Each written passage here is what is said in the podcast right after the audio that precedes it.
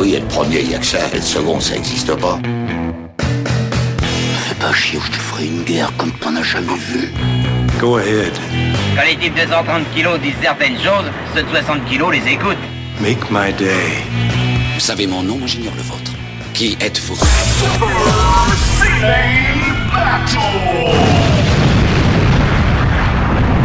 Le second, c'est un con.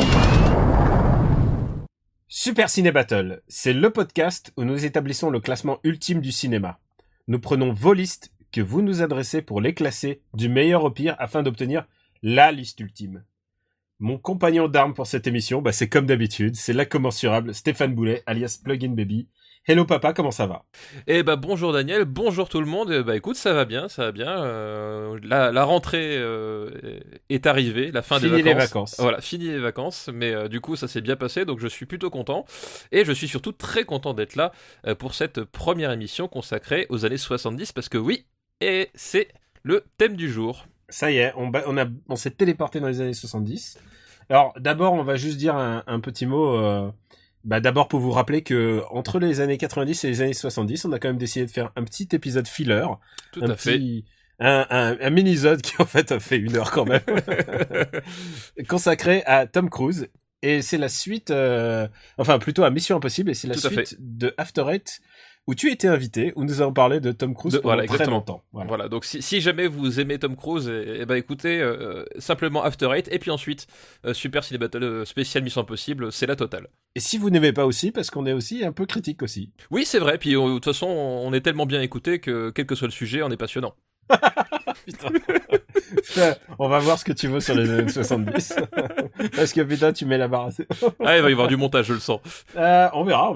Ça me prend du temps en plus, parce que la dernière fois c'était un épisode vraiment de 2 heures et tout, ça m'a pris vraiment beaucoup de temps. Ah, c'est un épisode épique, ouais.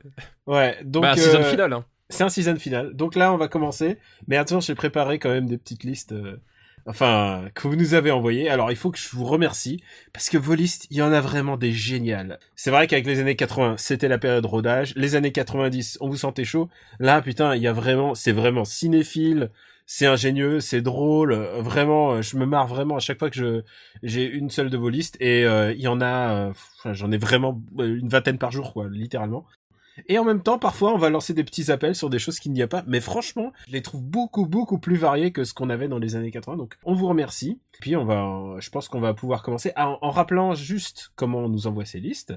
Pour les faire parvenir, c'est simple. C'est 3 films par liste. Et j'insiste parce qu'il y a encore des gens qui nous envoient 10 films. Non, ça marche pas. 10 films par liste, c'est je fais oups. 3 films par liste, un titre, parce que c'est pas mal. Ça peut faire rire monsieur Stéphane Boulet à l'autre côté du poste. Vous les envoyez à supercinébattle@gmail.com. Et puis on vous remercie. S'il y a des doublons, on les zappe.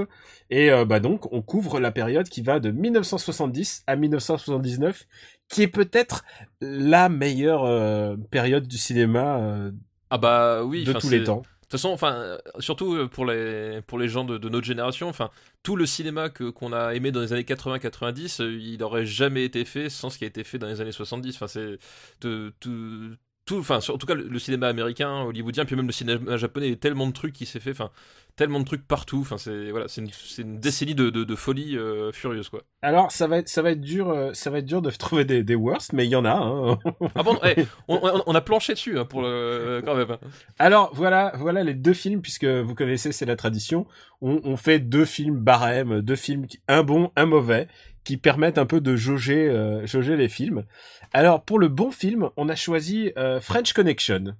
Eh oui, William Friedkin qui nous filme la lutte de Popeye Doyle, jouée par Gene Hackman, un flic plus que persévérant et badass, qui en fait traque les trafiquants de drogue d'origine française, parce que figure-toi, le méchant est français dans ce film-là, et c'est un polar vraiment coup de poing des années 70, parce que t'as à la fois le côté très rugueux des personnages, de la narration, de Gene Hackman, Roy Schneider. Roy Schneider, exactement, qui est impeccable. C'est Roy Schneider en même temps.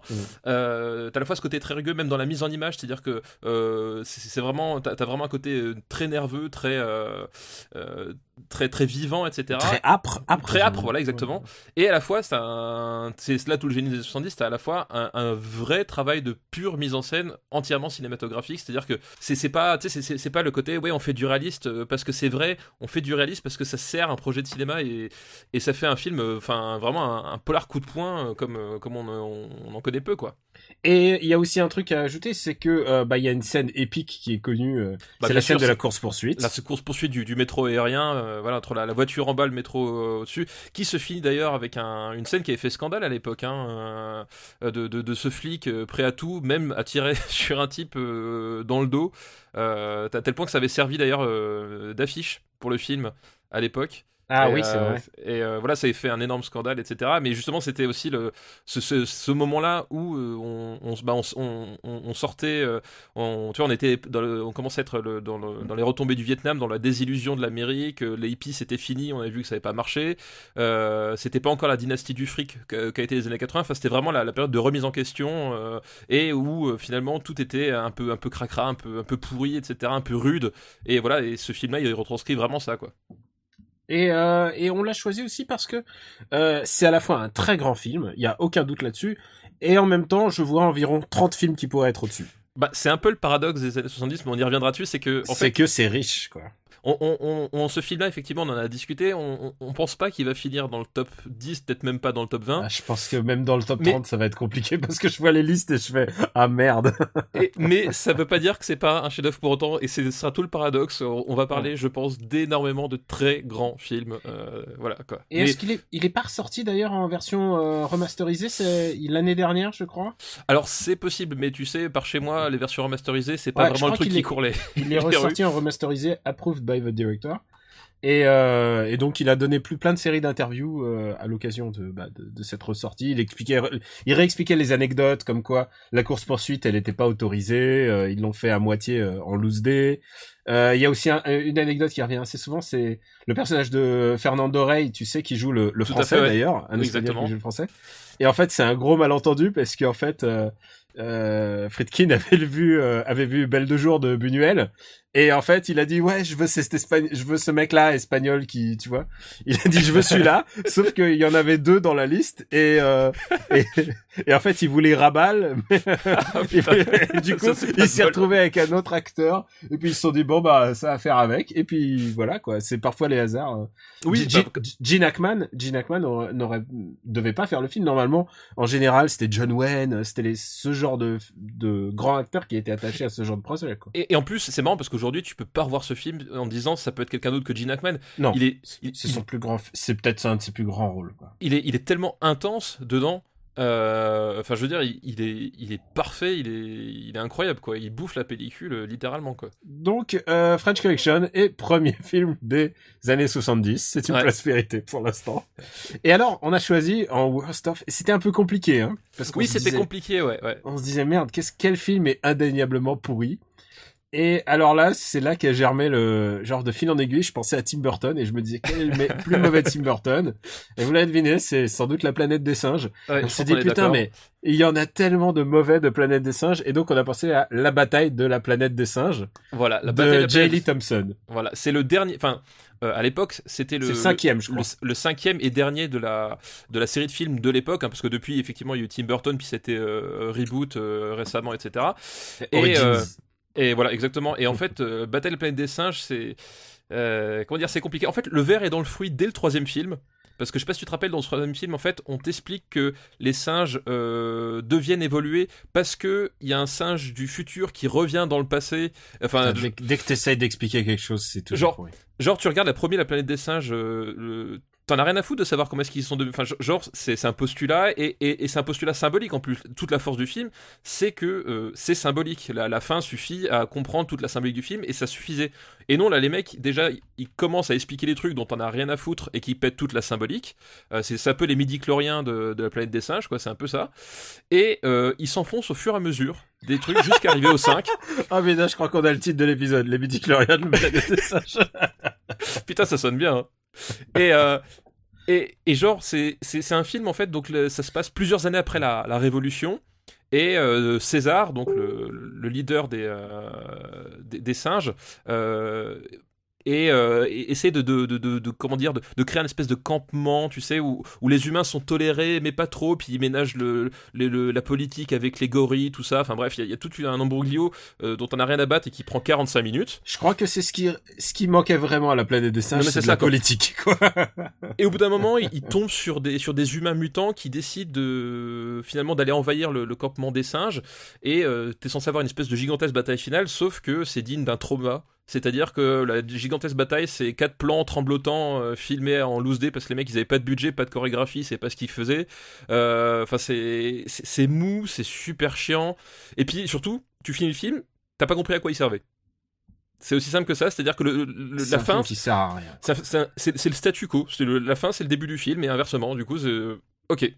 Voilà, c'est genre, pourquoi démolir parce que le premier est vraiment très bon, pourquoi s'entêter à démolir encore plus une licence qui n'avait pas besoin, quoi, s'il vous plaît, merde. C'est ça le gros problème, c'est que on partait de tellement haut avec Charlton et tout ça, pour tomber aussi bas, quoi. En plus, je sais plus, j'avais lu les chiffres, mais ils ont genre un budget qui est 4 fois inférieur au film original, alors que le film original date de 69 quand même. Donc ouais. Et en plus, ils avaient tourné, genre, il est tourné à la chaîne, à la suite, ouais. pour être sûr de maximiser les décors, pour garder les budgets, et c'était vraiment pour la thune. Alors, j'ai rien contre les films pour la thune, attends, on l'a déjà assez évoqué dans les années 80-90, mais là, vraiment, c'était genre, il fallait s'arrêter. Fallait s'arrêter. Et donc, fallait s'arrêter entre, donc la bataille de la planète des singes et le dernier film des années 70. Voilà. Et on vous dit un peu bon courage pour trouver un film sincèrement plus mauvais, parce je vois des films qui pourraient être plus mauvais, mais celui-là est vraiment, il est vraiment le bas du peloton, quoi. On verra bien. Je pense pas qu'il y en aura dans cet épisode. Et maintenant, on passe tout de suite à vos listes. Et on va passer à la liste d'Arnaud Cogez. Bonjour Arnaud et merci pour ta liste. Et cette liste s'appelle Dégaine Coyote. Oh, Dégaine Coyote. Et on va commencer par un film qui me tient vraiment beaucoup à cœur, qui est Mon nom est personne. Ah, Mon nom est personne. C'est une co-réalisation, c'est vite dit parce que en fait c'est une coprode franco-italo-allemande. Oui, bah comme ça se faisait beaucoup à l'époque. De toute façon, ouais. le western spaghetti d'une manière générale a été généralement des coproductions européennes. Et c'est plutôt italien, quoi. C'est réalisé par Tonino Valeri et en fait, il s'est passé un petit souci, c'est qu'en fait il s'est un peu disputé avec le scénariste de son film qui n'est autre que Sergio Leone et en fait Sergio Leone a plus ou moins repris la main sur ce film, donc ça fait un film un peu bâtard en fait, parce que du coup il y a des scènes qui ont été tournées par Leone contre l'avis de Valeri et inversement, enfin donc voilà, c'était pas un tournage qui était forcément très très sain de ce point de vue là, quoi. Et c'est un film qui est assez particulier parce que c'est une espèce de simili-parodie du western italien avec Terence Hill en fait. Et ça reprend le grand classique du mec sans nom et qui vient un peu save the day. Voilà, sauf que c'est un bouffon, c'est-à-dire que c'est plus Clint Eastwood, etc. Il fait des blagues, il s'amuse à t'as des blagues pipi caca, enfin t'as des trucs, t'as un côté très fantoche en fait. C'est très pipi caca, ouais. Ouais, très très pipi caca. Et ce qui est drôle, moi, c'est que j'adore le personnage de Henry Fonda, qui est donc une vieille légende de l'Ouest, qui s'appelle quand même Jack Beauregard. Et ça, ça c'est quand même énorme, quoi. Et personne est joué par Terence Hill et bah du coup ça donne tout de suite un petit goût Trinita, tu vois, enfin oui. Il est habillé pareil, enfin c'est c'est vraiment ça. Et d'ailleurs c'est marrant, t'as une espèce de t'as une superposition de justement du style Trinita et du style plus sérieux à la Leone qui fonctionne parfois. Alors, moi je trouve que ça fonctionne pas toujours, mais il y a des moments ça fonctionne bien et du coup c'est assez particulier, surtout quand t'as suivi un peu l'évolution du western spaghetti, quoi.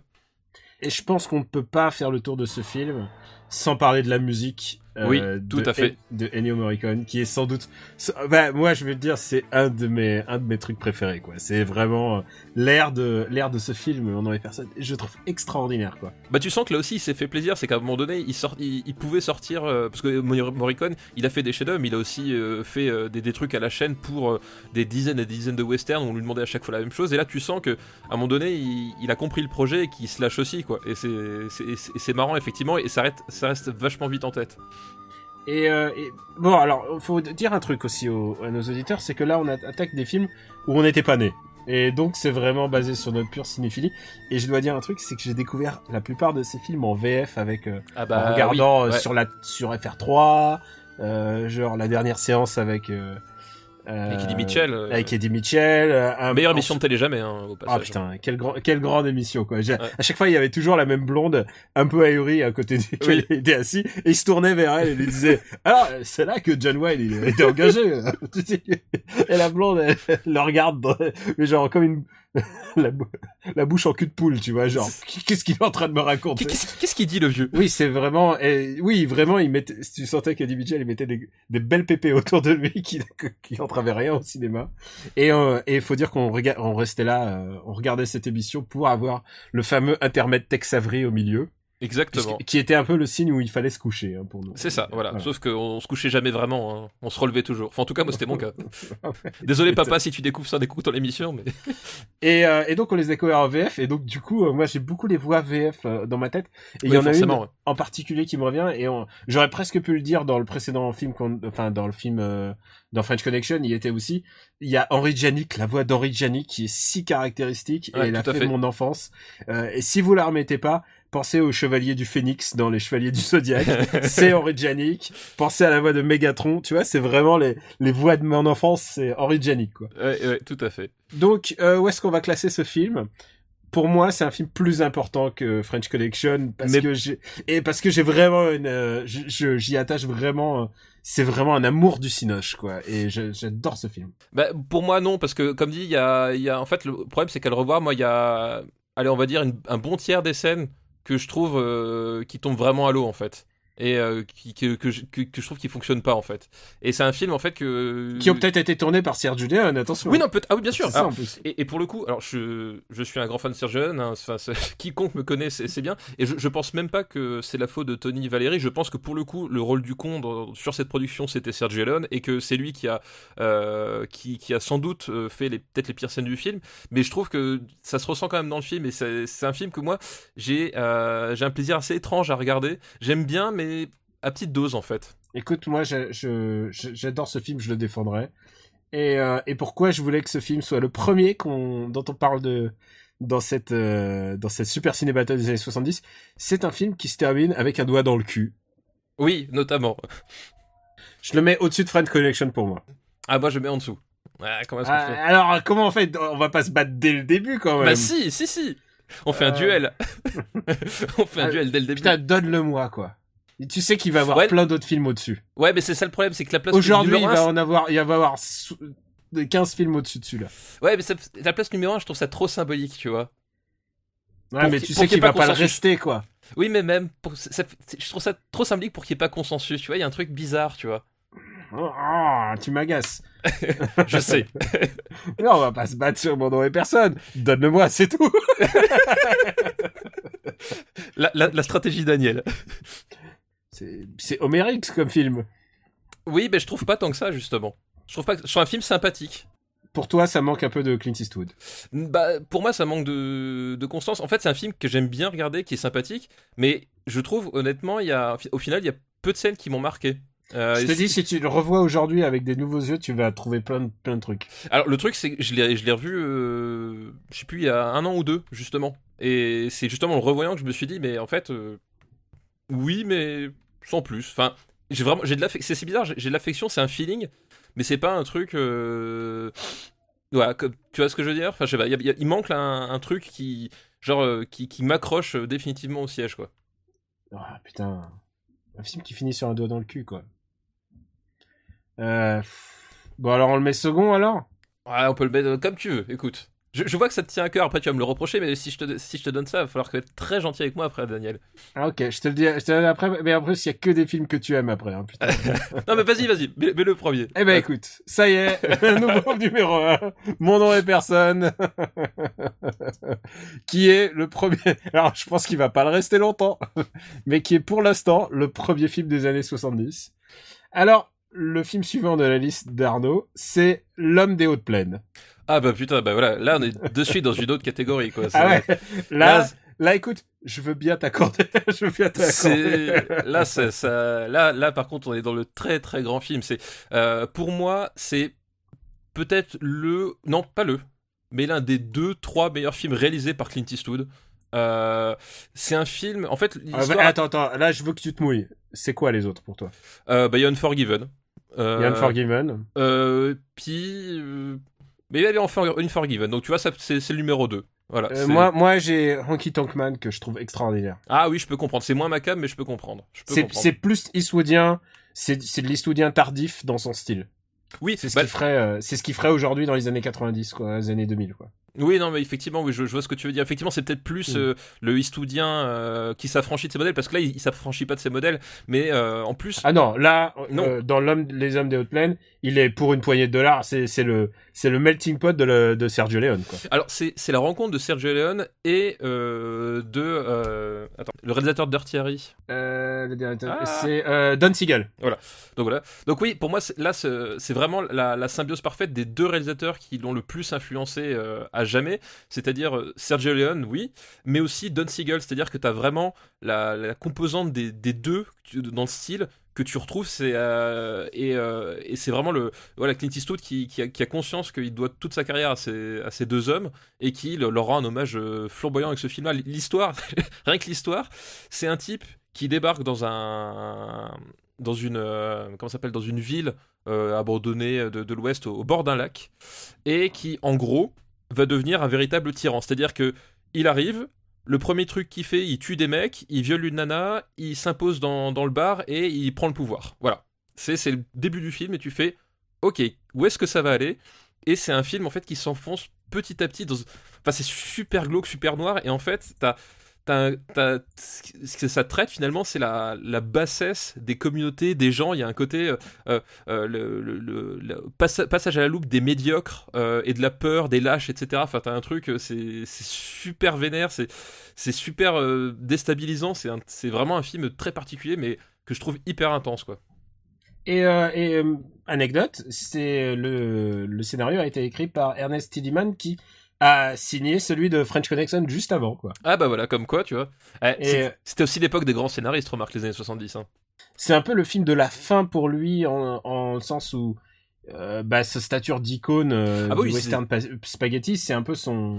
c'est plus crépusculaire que ce film-là, tu fais pas. Enfin, c'est une littérale évocation de l'enfer et de la mort de l'Ouest, parce qu'en fait, il n'y a pas de héros. Littéralement, il n'y a pas de héros. Le seul héros du film... c'est un personnage que tu ne vois pas parce qu'il est mort déjà avant, dont tu as seulement une trace, et la seule scène où tu le vois, il se fait tuer à coups de fouet. Donc c'est vraiment plus crépusculaire que ça, tu ne peux pas faire, quoi. Et puis il y a des histoires de fantômes, tu vois, enfin, tout à fait, oui. C'est spooky, quoi, quand même. Oui, c'est la limite du fantastique à certains moments. C'est ça qui est absolument fou aussi. Et c'est un film qui a eu ses détracteurs, puisque genre John Wayne, enfin tous les tenanciers du western classico voyaient une nouvelle vague de films arriver, dont celui-là, et ils étaient complètement déboussolés par ce style, quoi. Ah oui, bien sûr. À la fois, enfin genre c'était plus une métaphore, c'était quelque chose d'autre, quoi. C'était vraiment un truc beaucoup plus violent, je dirais. Ah oui, bien sûr, c'est très violent, et ça vise justement le malaise, etc. Enfin, c'est la fin de la conquête de l'Ouest, enfin, entre guillemets, c'est-à-dire la fin des illusions. Enfin, c'est ce que je disais tout à l'heure. C'est avec la période aussi, hein. C'était vraiment la période d'instabilité, d'insécurité des États-Unis. Et puis ce film-là, c'est ça, quoi. Ça traduit vraiment ce sentiment, ouais, à l'échelle de l'Ouest. Et pour lui, c'était vraiment le bon film au bon moment. Ah oui, et encore une fois, un héros sans nom. Encore une fois, un héros sans nom, ouais, tout à fait. Ouais. Ça devient les leitmotifs Ronin, tu vois. Enfin, encore un héros. Voilà, un protagoniste, on va dire. Exactement, c'est plus juste. C'est simple, je te l'ai mis déjà en premier, il n'y a même pas besoin de lutter. Je savais. Ah oui, non, mais... Maintenant, le problème, c'est le troisième film de la liste d'Arnaud, c'est l'inspecteur Harry. Ah bah putain, oui. À savoir Dirty Harry, quoi. Putain, on commence très très fort. Hein. T'as la vache, quoi. Les cartouches qu'on tire dès le début. Et alors, les cartouches qu'on tire dès le début, mais est-ce qu'il reste encore des balles dans ton gun ? Do you feel lucky, punk ? C'est exactement ça. Voilà. C'est donc une quote du film de Dirty Harry. Dirty Harry en VO, Inspecteur Harry. Inspecteur Harry, ouais. Et voilà, Don Siegel, j'en parlais juste avant, réalisateur que j'aime énormément, surtout dans ces années-là, les années 60-70, il a fait des films que je trouve extraordinaires. C'est le mec qui a, pour moi, le plus incarné la sécheresse au cinéma, c'est-à-dire qu'il a un style très percutant, très direct, Et très froid, moi, oui. J'ai envie de dire. Il y a très très peu de chaleur dans la. Exactement, il y a un chromo. Genre, ça se passe à San Francisco. À San Francisco, mais c'est un San Francisco qui est métallique, quoi. Il est... Exactement. Bah, d'ailleurs, c'était au moment de du Tueur du Zodiac, et le film est clairement inspiré de la paranoïa qu'inspirait la Tueur du Zodiac à San Francisco à ce moment-là. Et justement, le film fait cette analyse justement du système américain où la seule force de police qui réussit à faire quelque chose, bah, c'est un fasciste, tout simplement. Voilà, c'est un fasciste incarné par Clint Eastwood et qui est, enfin, il trouve l'un des rôles de sa vie. Je veux dire, comme tu l'as dit, les punchlines sont extraordinaires, enfin je veux dire, elles ont marqué des générations et des générations de cinéphiles. C'est à la fois, bah, comme on a dit, très rugueux, mais à la fois très stylisé, c'est-à-dire que le style de Harry est vraiment très travaillé, entre son flingue, son attitude, ses fringues, etc. Enfin, il y a un côté très chargé. Ces fringues, d'ailleurs tu m'en parles des fringues, elles ont été designées par le mec qui faisait Rawhide, qui avec Clint Eastwood, qui avait déjà fait le design des vêtements de Clint, et là ils ont essayé de faire le truc le plus low-key, un peu déjà passé de mode, oui, tu sais, avec les patchs jaunes et tout, et pour faire le mec un peu pas bouseux, mais le mec qui en a rien à branler de son apparence physique. Qui est uniquement focalisé sur sa mission, à savoir exterminer le méchant, quoi. Exactement. Oui, puis t'as ce côté aussi, et c'est ça qui fait que ça fonctionne aussi, t'as ce côté aussi vrai flic, entre guillemets, parce que justement ce type, il est fringué avec un costard où tu vois littéralement qu'il a coûté $20, quoi. Et ça participe aussi au côté là, c'est nouveau, c'est un anti-héros, c'est-à-dire que il est du côté de la loi, mais le type il applique des méthodes qui sont pas forcément très recommandables non plus, quoi. C'était la période des anti-héros des années 70. Voilà, c'était oui, enfin voilà, c'est très très grand film, c'est un film que j'adore, enfin Dirty Harry, c'est un film que je peux pas me lasser de voir. Puis comment je peux parler de Dirty Harry sans parler de la musique de Lalo Schifrin, quoi. C'est impossible. Il y a un truc, il y a un truc avec le côté métallique, quoi. Ça... Bah, c'est très jazzy et c'est très unique. Enfin, moi, c'est un de mes compositeurs préférés, Lalo Schifrin. Et ce qu'il fait sur Dirty Harry, c'est assez bizarre parce qu'il y a un côté très animal aussi dans l'utilisation des voix. Enfin, il y a un truc angoissant, en fait. Tu sais, tout est en filigrane, c'est-à-dire que tu sens que il y a une espèce de malaise persistant tout le long du film, à peu près tous les niveaux. Et tu te souviens de cette scène où le mec il va se suicider et Harry il l'empêche de se suicider, mais en lui disant vas-y connard. Voilà, exactement, quoi. Voilà, c'est un peu ce niveau-là, quoi. C'est pas un feel good movie. Non, c'est pas du tout un feel good movie, quoi. Mais c'était pas la période, de toute façon. Ouais. Bah écoute, bah vas-y, tire ta balle. Ah putain, moi tu me demandes. Eh, attends, c'est comme si tu me demandes de choisir entre mes enfants là. Tu te rends compte de ça ? Ouais, mais moi je sais que tu as la force en toi. Alors moi, honnêtement, je mets quand même Dirty Harry premier, quoi. C'est vrai, au-dessus de l'homme des plaines ? Ouais, au-dessus de l'homme des plaines.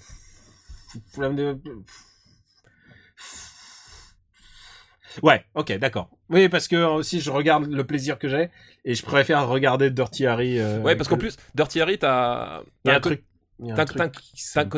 T'as un côté cynique et un peu décalé aussi par moment. Enfin, t'as tout un tas de scènes où t'as une espèce de. Alors, on va pas dire que c'est de l'humour, les enfants, mais.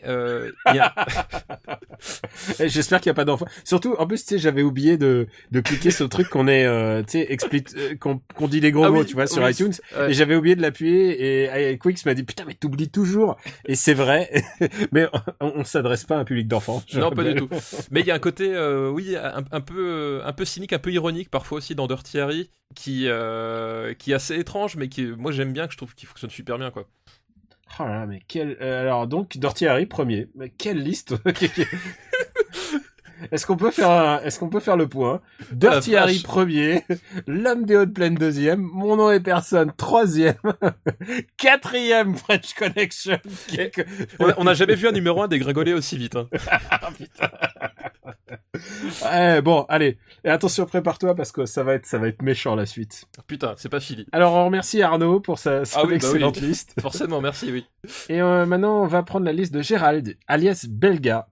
Eh ben merci Belga, alias Gérald, ou l'inverse. Et qui nous envoie une liste qui s'appelle Boire ou conduire, ils ont choisi. J'espère qu'ils ont choisi de boire. Et alors, le premier film de sa liste est Le Convoi de la Peur. Oh ben, non mais... Hey.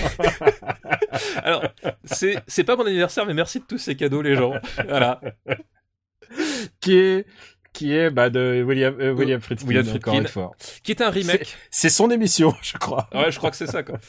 C'est un remake du Salaire de la peur de Henri-Georges Clouzot avec Yves Montand. Mais adapté d'un bouquin. Voilà, et le film de Clouzot est un chef-d'œuvre, vraiment, il est extraordinaire.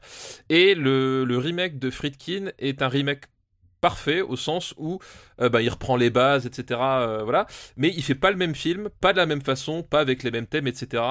Et il offre une variation finalement sur le même principe qui est, à mon sens, pratiquement aussi bonne que celle de Clouzot, quoi. Et l'histoire, vite fait, c'est en gros, c'est, je crois, une exploitation pétrolière qui a un souci sur un puits et qui est en fait le seul moyen d'éteindre le feu et de perdre, parce que justement c'est précisé plusieurs fois et c'est aussi ça le sens du film, c'est qu'ils perdent des millions de dollars par jour et il faut éteindre le feu. Le seul moyen d'éteindre le feu c'est de souffler la nitroglycérine. Et il faut transporter la nitroglycérine. Manque de bol, c'est en plein milieu de la jungle et du coup ils demandent à des chauffeurs de camions de faire l'impossible, c'est-à-dire d'amener la nitroglycérine suffisamment vite parce qu'ils perdent de l'argent mais suffisamment lentement pour pas que ça pète jusqu'au puits. Et les chauffeurs, c'est les pires raclures de l'humanité, tout simplement. C'est vraiment une galerie de salopards géniaux qui se lancent dans cette course à la mort pratiquement sans... Les mecs, ils n'ont même pas de raison de vivre, ils font ça parce que c'est le seul truc qu'ils peuvent faire et qui leur apporte de l'argent, quoi. Bah écoute, encore une fois, c'est Roy Scheider qui se... Voilà, Roy Scheider... Qui se dévoue. Bruno Kremer aussi. Bruno Kremer qu'on n'attendait pas à tel niveau en fait. Oui, oui. En plus et Francisco Rabal qui avait loupé le coche pour French Connection qui se couchait. il a eu son SMS. Et c'est marrant, parce que c'est un film maudit dans le sens où les gens aujourd'hui, vous ne savez pas la chance que vous avez de le voir dans l'état où il est, parce que moi à l'époque où je l'ai découvert, la version telle que Friedkin l'avait tournée, montée, etc. n'existait pas. Ils avaient perdu les rushs, ils avaient eu un problème sur le tournage, enfin, les types ils ont eu un tournage complètement chaotique. Faut dire que Friedkin il s'est dit bon, on va faire un film avec des camions dans la jungle, qu'est-ce qu'on va faire, on va aller dans la jungle avec des camions, mais genre pas la jungle à côté de la ville, hein.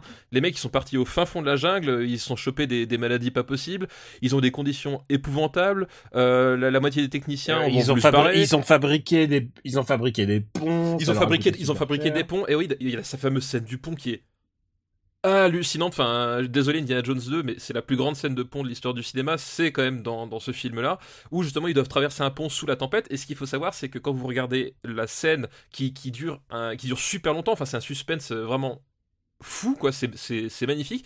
Les mecs en fait c'est pas du studio, hein, c'est pas des ventilos, etc. Ils avaient vraiment la tempête dans la gueule et Friedkin a fait ouais, faites avancer le camion et tu vois les acteurs sur le pont avec le truc qui crie brinque-balle de tout le côté avec le camion, enfin c'est incroyable, enfin c'est voilà, c'est à l'image le rendu est extraordinaire. Et comme la musique d'ailleurs de CD Tangerine Dream qui est une musique, enfin je vous recommande vraiment si vous connaissez pas le score de ce film là par Tangerine Dream, écoutez-le, c'est fabuleux aussi, quoi. Et on peut dire que ce film a été pénalisé en fait surtout par ses acteurs en fait, parce que tu sens que Friedkin avait voulu avoir des... normalement Steve McQueen devait avoir le rôle. Tiens, tu savais que Steve McQueen était aussi pressenti pour Dirty Harry ? Oui, je savais, oui.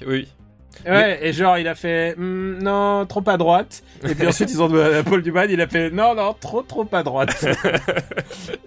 et là Steve McQueen devait jouer celui-là. Il y avait Ventura, il y avait Mastroianni.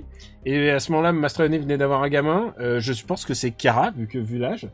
Et sa femme Catherine Deneuve, elle a fait non, moi je vais pas en Équateur. Pas moyen. Et elle a bien fait parce que ça a l'air. Et donc il y a Francisco Rabal quand même, genre. Et c'est, tu vois, il y a Bruno Kremer. J'ai rien contre Bruno Kremer, mais c'est pas c'est pas les acteurs. Oui, c'est pas Ventura. Il vient ouais. C'est pas Ventura, ouais, voilà. C'est sûr. Ça, on est d'accord, quoi. C'est pas Steve McQueen, quoi. Non, bien sûr. Mais bon, après. Donc, il y a aussi un autre problème. Il y a aussi, oui, ok, mais et tu vois, je préfère le Roy Scheider. C'est ça qui est génial avec Roy Scheider, c'est que c'est pas une grande star de cinéma, et c'est justement ça que ça force. Bah oui, et je préfère le Roy Scheider des années 70 que le Steve McQueen des années 70, tu vois. Dans les années 70, sans aucun doute. Voilà, c'est quoique attendez, il a fait des grands films aussi, mais Roy Scheider, il passe partout, quoi. Et il y a aussi un gros problème qu'a eu ce film, c'est que je suis né une semaine avant. Et tu sais, en même temps de quel film je suis né ? Star Wars. Je connais pas, jamais entendu parler. Je suis né... un film qu'on verra sans doute pas aujourd'hui. Jamais entendu parler. Ah, sais-tu, il y a quand même deux personnes qui nous ont courageusement envoyé Star Wars, mais pour l'instant, on se le garde pour plus tard. Mais donc, voilà. Il est sorti une semaine après Star Wars, et puis, voilà. Ah oui, non, mais voilà, c'est ce que je disais, c'est le film maudit jusqu'au bout, quoi. Parfois, il y a des moments où, voilà, on l'a vu avec The Thing. Oui, exactement. Un peu le film maudit aussi. Où est-ce qu'on va mettre le Convoi de la peur, qui s'appelle Sorcerer en VO. En VO, et qui d'ailleurs le titre VO, enfin, a un sens que tu retrouves pas du tout dans la traduction française, quoi. Mais bon, bref. Ah bah ça c'est les mystères. Moi personnellement, je mettrais ça. Est-ce que tu le vois au-dessus de French ou pas? Oui, moi je le vois au-dessus de French Connection. C'est un film qui est super bizarre, mais pour moi, il a une telle genre. Telle envie de faire le cinéma contre toute logique. Enfin, faut bien. C'est un film qui a techniquement, il a aucune raison d'être parce que tous les voyants sont en rouge et pourtant Friedkin s'obstine à le faire, quoi.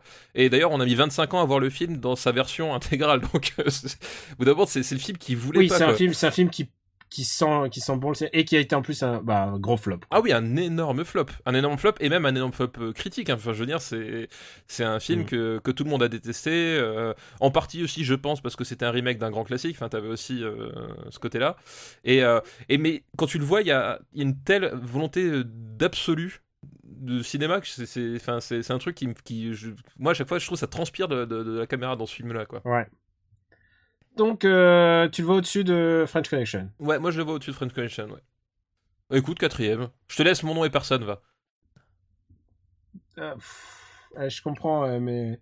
Merci, mais je pense que mon nom et personne, il va vite sombrer.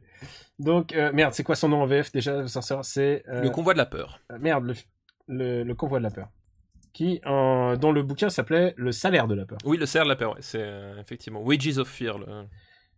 Alors, est-ce que t'es prêt? Est-ce que t'es prêt à faire descendre encore un peu nos films? Ah bah écoute, puisque nous allons... J'étais prêt dans le ventre de ma mère. Oh putain. Nous allons passer à deuxième film de la liste de Belga, qui est Le Maître Chinois. Ah bah oui, bah voilà. Bah, hey, depuis le temps... Drunken Master. Ouais, depuis le temps qu'on disait qu'on voulait du Jackie Chan, hein. Bordel. Et on a presque un des meilleurs, quoi. Et on a assurément le meilleur Jackie Chan des années 70, je pense. Oui, et en plus, ce qui est génial avec le maître chinois, donc Drunken Master, je préfère l'appeler de son titre international. Dans la liste, je préviens tout de suite, il s'appellera Drunken Master. Oui. Je ne l'ai vu que sous le nom de Drunken Master. Je suis même pas sûr que dans la VF, il s'appelle encore Dragon à l'époque, tu vois. Parce que oui. En général, dans tous les films de Jackie Chan, les anciens, ils s'appelaient Dragon, tu sais, avec cette voix Dragon.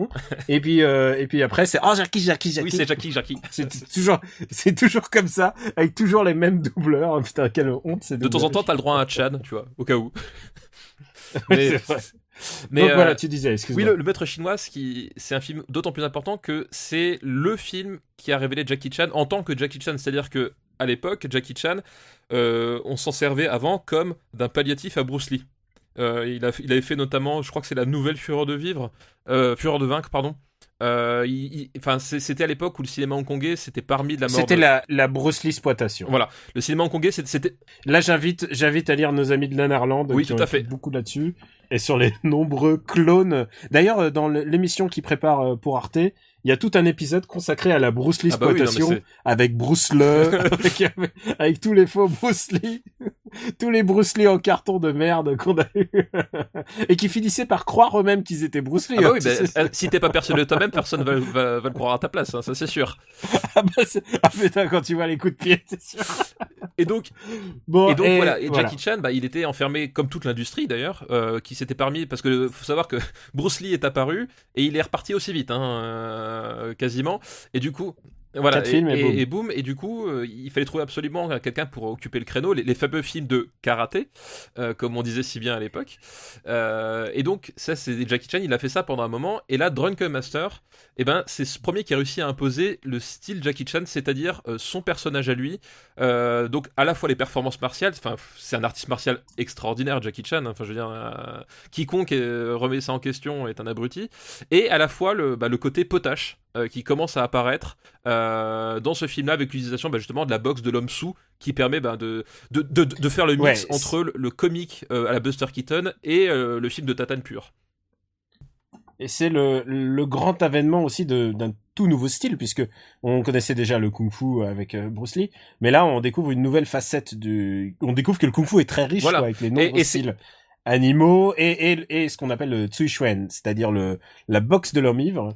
Et du coup, ils en inventent en plus, puisqu'ils inventent les 8 styles, il y a tous les 8 styles légendaires, ils inventent c'est vraiment des pures inventions cinématographiques, faites par le réalisateur, sans doute. Voilà, exactement ce que j'allais dire, c'est aussi Yuen Woping, un des grands noms du cinéma d'arts martiaux hongkongais, qui, avec ce film-là, enfin, je veux dire, la rencontre de ces deux êtres, voilà, c'est l'explosion tout de suite dans Ken Master, ça imposait un nouveau style, un nouveau standard, finalement, on n'était pas obligé de faire que du sous Bruce Lee, quoi.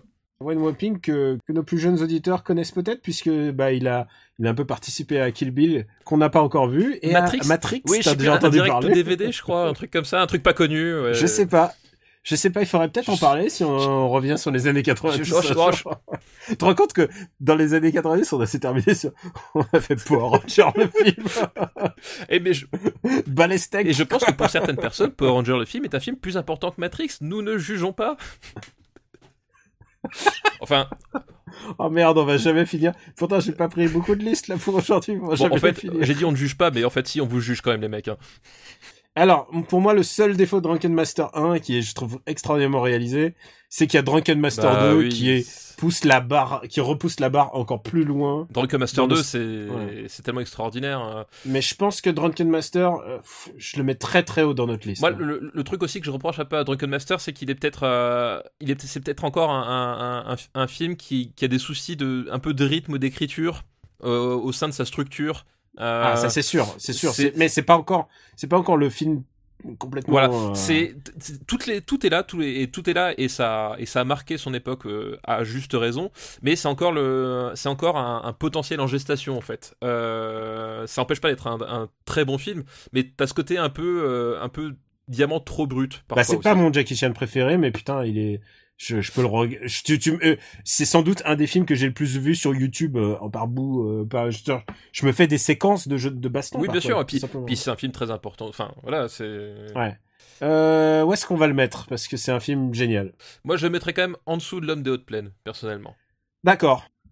Drunken Master qui devient le 3e film des années 70. Mais. Et qui fait encore plus descendre la bataille de la planète des singes.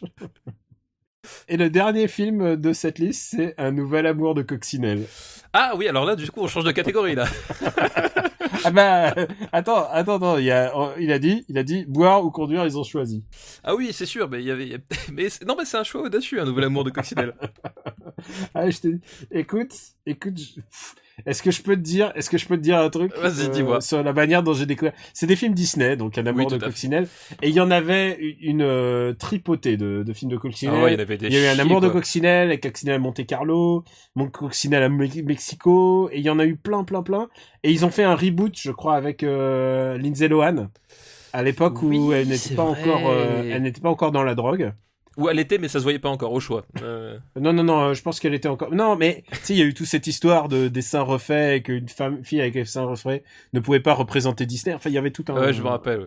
Tout un truc. Et donc, pour expliquer juste ce qu'est Un amour de Coccinelle, c'est une voiture... une Coccinelle, donc. Hein. Une Coccinelle qui a salue tous les conducteurs de Coccinelle, d'ailleurs.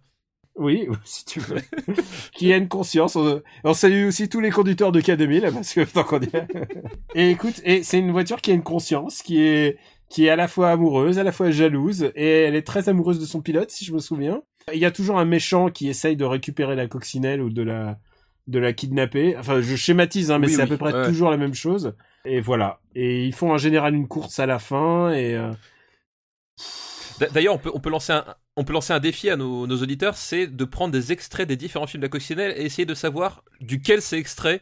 Et si franchement ils y arrivent, chapeau quoi. Écoute, moi je sais que je les ai vus et je sais que j'en ai absolument rien à foutre. Et sans doute à cause d'une raison, c'est que moi, tu vois, j'étais fan de robots et de méca quand j'étais petit. Il y avait les Transformers, t'avais les Gobos. Déjà les Gobos c'était un peu pourri. Oui, genre tu m'impressionnes pas avec ta bagnole de merde quoi. Ouais, il y avait tous ces mechas, le tonnerre mécanique, Streethawk, il y avait Airwolf, le mecha et toute la robotique, c'est vraiment le truc star des années 80. Ouais, il y a eu tonnerre de feu, enfin vraiment il y en a eu des des dizaines et des dizaines et des dizaines.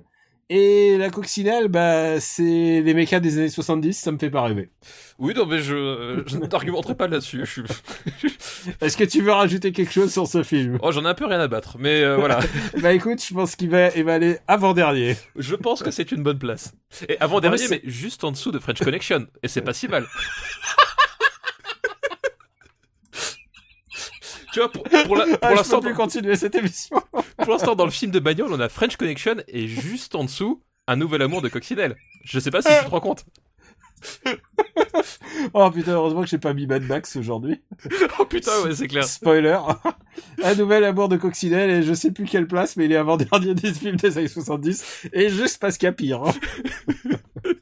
Bon, remercie Belga pour son excellente liste. Oui. Et alors là, écoute, je vais faire une liste, je vais fusionner deux listes en une, puisqu'ils ont presque eu les mêmes films. Les listes de Olivier Antello et Benjamin Chambon dit Roger Hanin. Bah, merci Olivier et Benjamin Roger Hanin. Très joli pseudo. Et l'un s'appelle Space, ouais. Et l'autre s'appelle du Space Opera garanti sans Skywalker. Je ne sais pas ce qu'est Skywalker. Je ne sais pas non plus, jamais entendu parler. Et attention, prépare-toi. Allez, le premier sur lequel on va se faire, parce qu'il y en a 4 du coup. Allez, on va se faire Dark Star. Ah bah oui, Dark Star, bah premier film. Si je voulais te faire plaisir. Ah oui, premier film de John Carpenter, qui est un film qu'il a fait au moment où il était étudiant. Et ça a donné lieu d'ailleurs à toute une série de problèmes judiciaires parce que son université et lui se disputaient la propriété du film et en fait c'était tourné avec du matériel de l'université, etc. dans les labos universités, donc voilà. Mais Carpenter, c'était son film, donc quand on a déjà parlé du tempérament de cow-boy de Carpenter, donc c'est le truc qu'il aimait pas trop, donc et régulièrement il pénétrait dans les locaux de l'université pour refaire son film à sa façon, récupérer les rushs, machin, ça a donné tout un bordel. Et c'est pareil, c'est un film qu'on a mis pas mal de temps à voir dans des bonnes conditions. Et bah écoute, c'est un film d'étudiant, on va dire, qui est un peu particulier. Mais $50,000 quand même, ou $60,000, je sais pas. Ah oui, je sais plus combien c'était. Oui, c'était une vraie production, quoi. Et c'était le moment où Carpenter cherchait son style et puis il avait plein d'idées, etc. Enfin, c'est un film qui est un peu bizarre à revoir aujourd'hui parce que forcément tu vois aussi toutes les limites, même si pour un budget étudiant c'était énorme.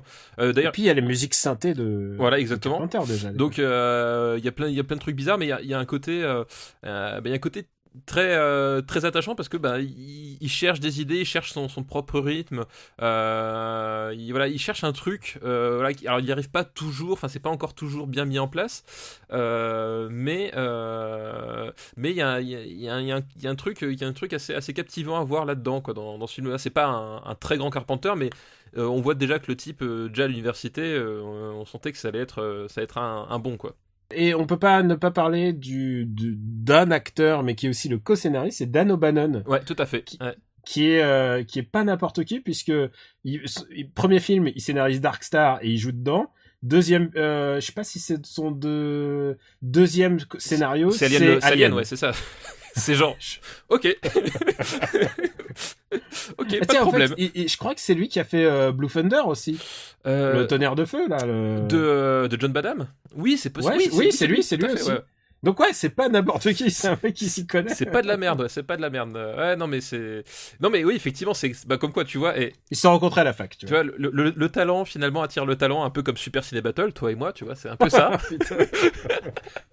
C'est un peu ça, mais oui, ouais, c'est pas de la merde, quoi. Mais c'est marrant parce que je conseille vraiment de regarder ce film vraiment aux fans de Carpenter parce que les autres trouveront ça trop bizarre, quoi.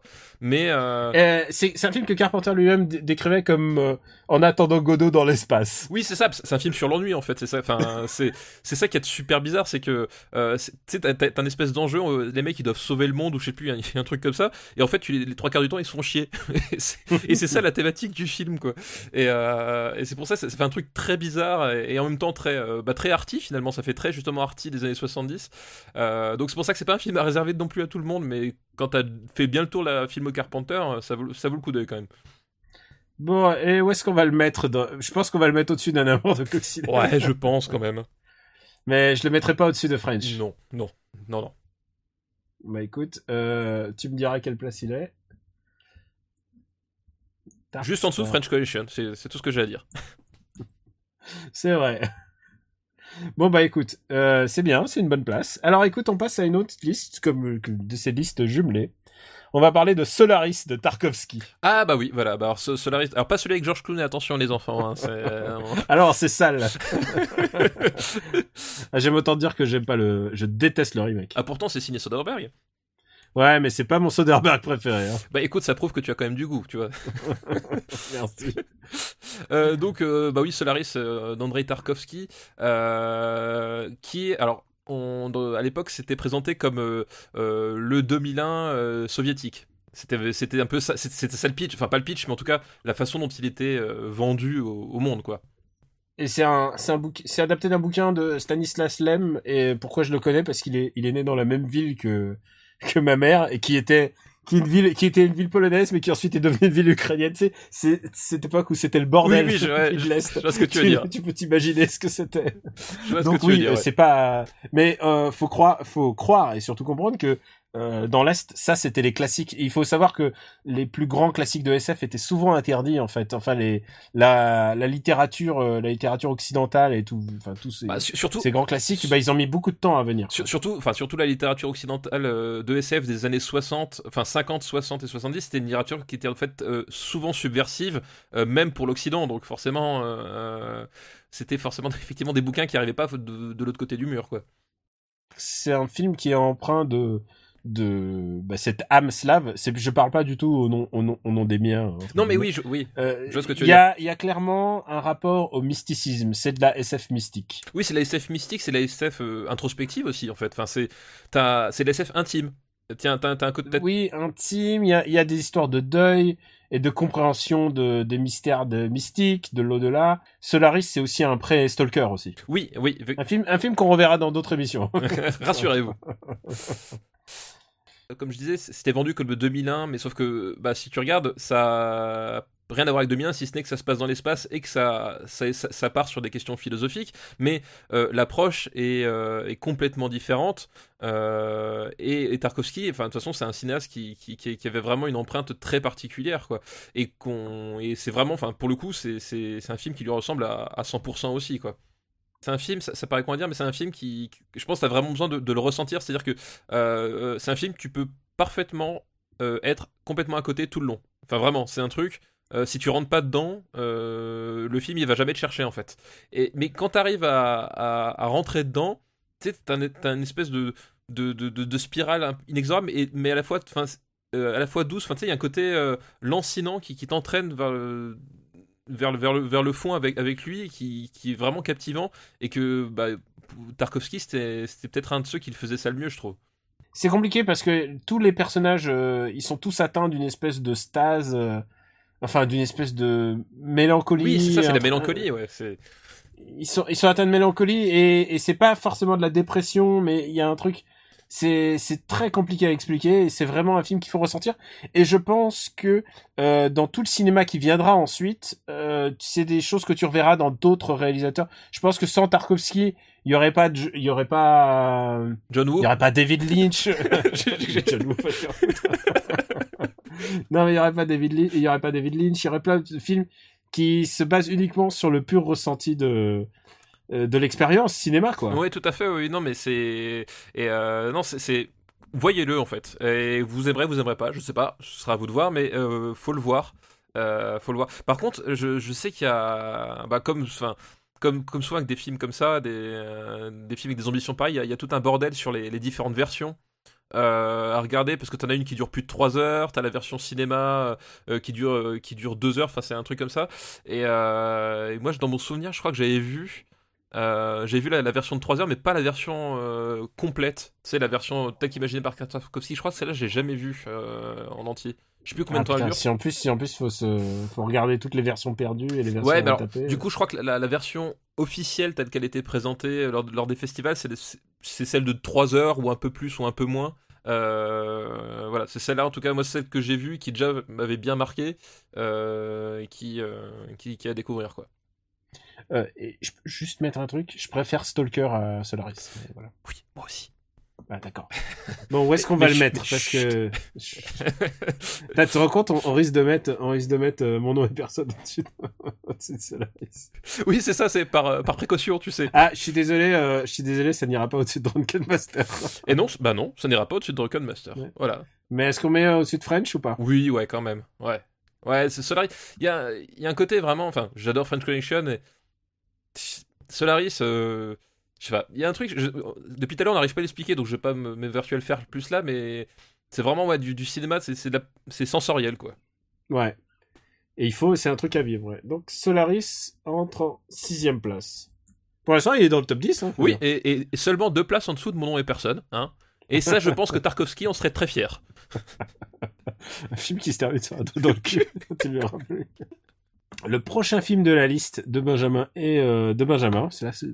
c'est spécifiquement lui, c'est Star Trek The Motion Picture, qui, il faut pas oublier, sorti en 79. Eh oui, c'est vrai, Star Trek The Motion Picture, bah c'est Star Trek, hein, tout le monde connaît. Non mais c'est con, je veux dire, Star Trek. Merci. Non mais tu sais, ça paraît con de présenter Star Trek. Enfin, t'as la série, je sais plus combien de saisons. Il y a eu je sais plus combien de films. Il y a les films. Bah, cette année, il y a eu Star Trek Beyond qui est sorti au cinéma. Il parle d'une nouvelle série l'année prochaine. Enfin, je veux dire, c'est un monument de la SF mondiale. Voilà, l'Enterprise, Kirk, Spock. Voilà, la SF pacifiste et hippie. En fait, post-hippie, finalement Star Trek c'était aussi ça, voilà, qui arrive sur le grand écran quoi, avec leur rencontre avec Voyager.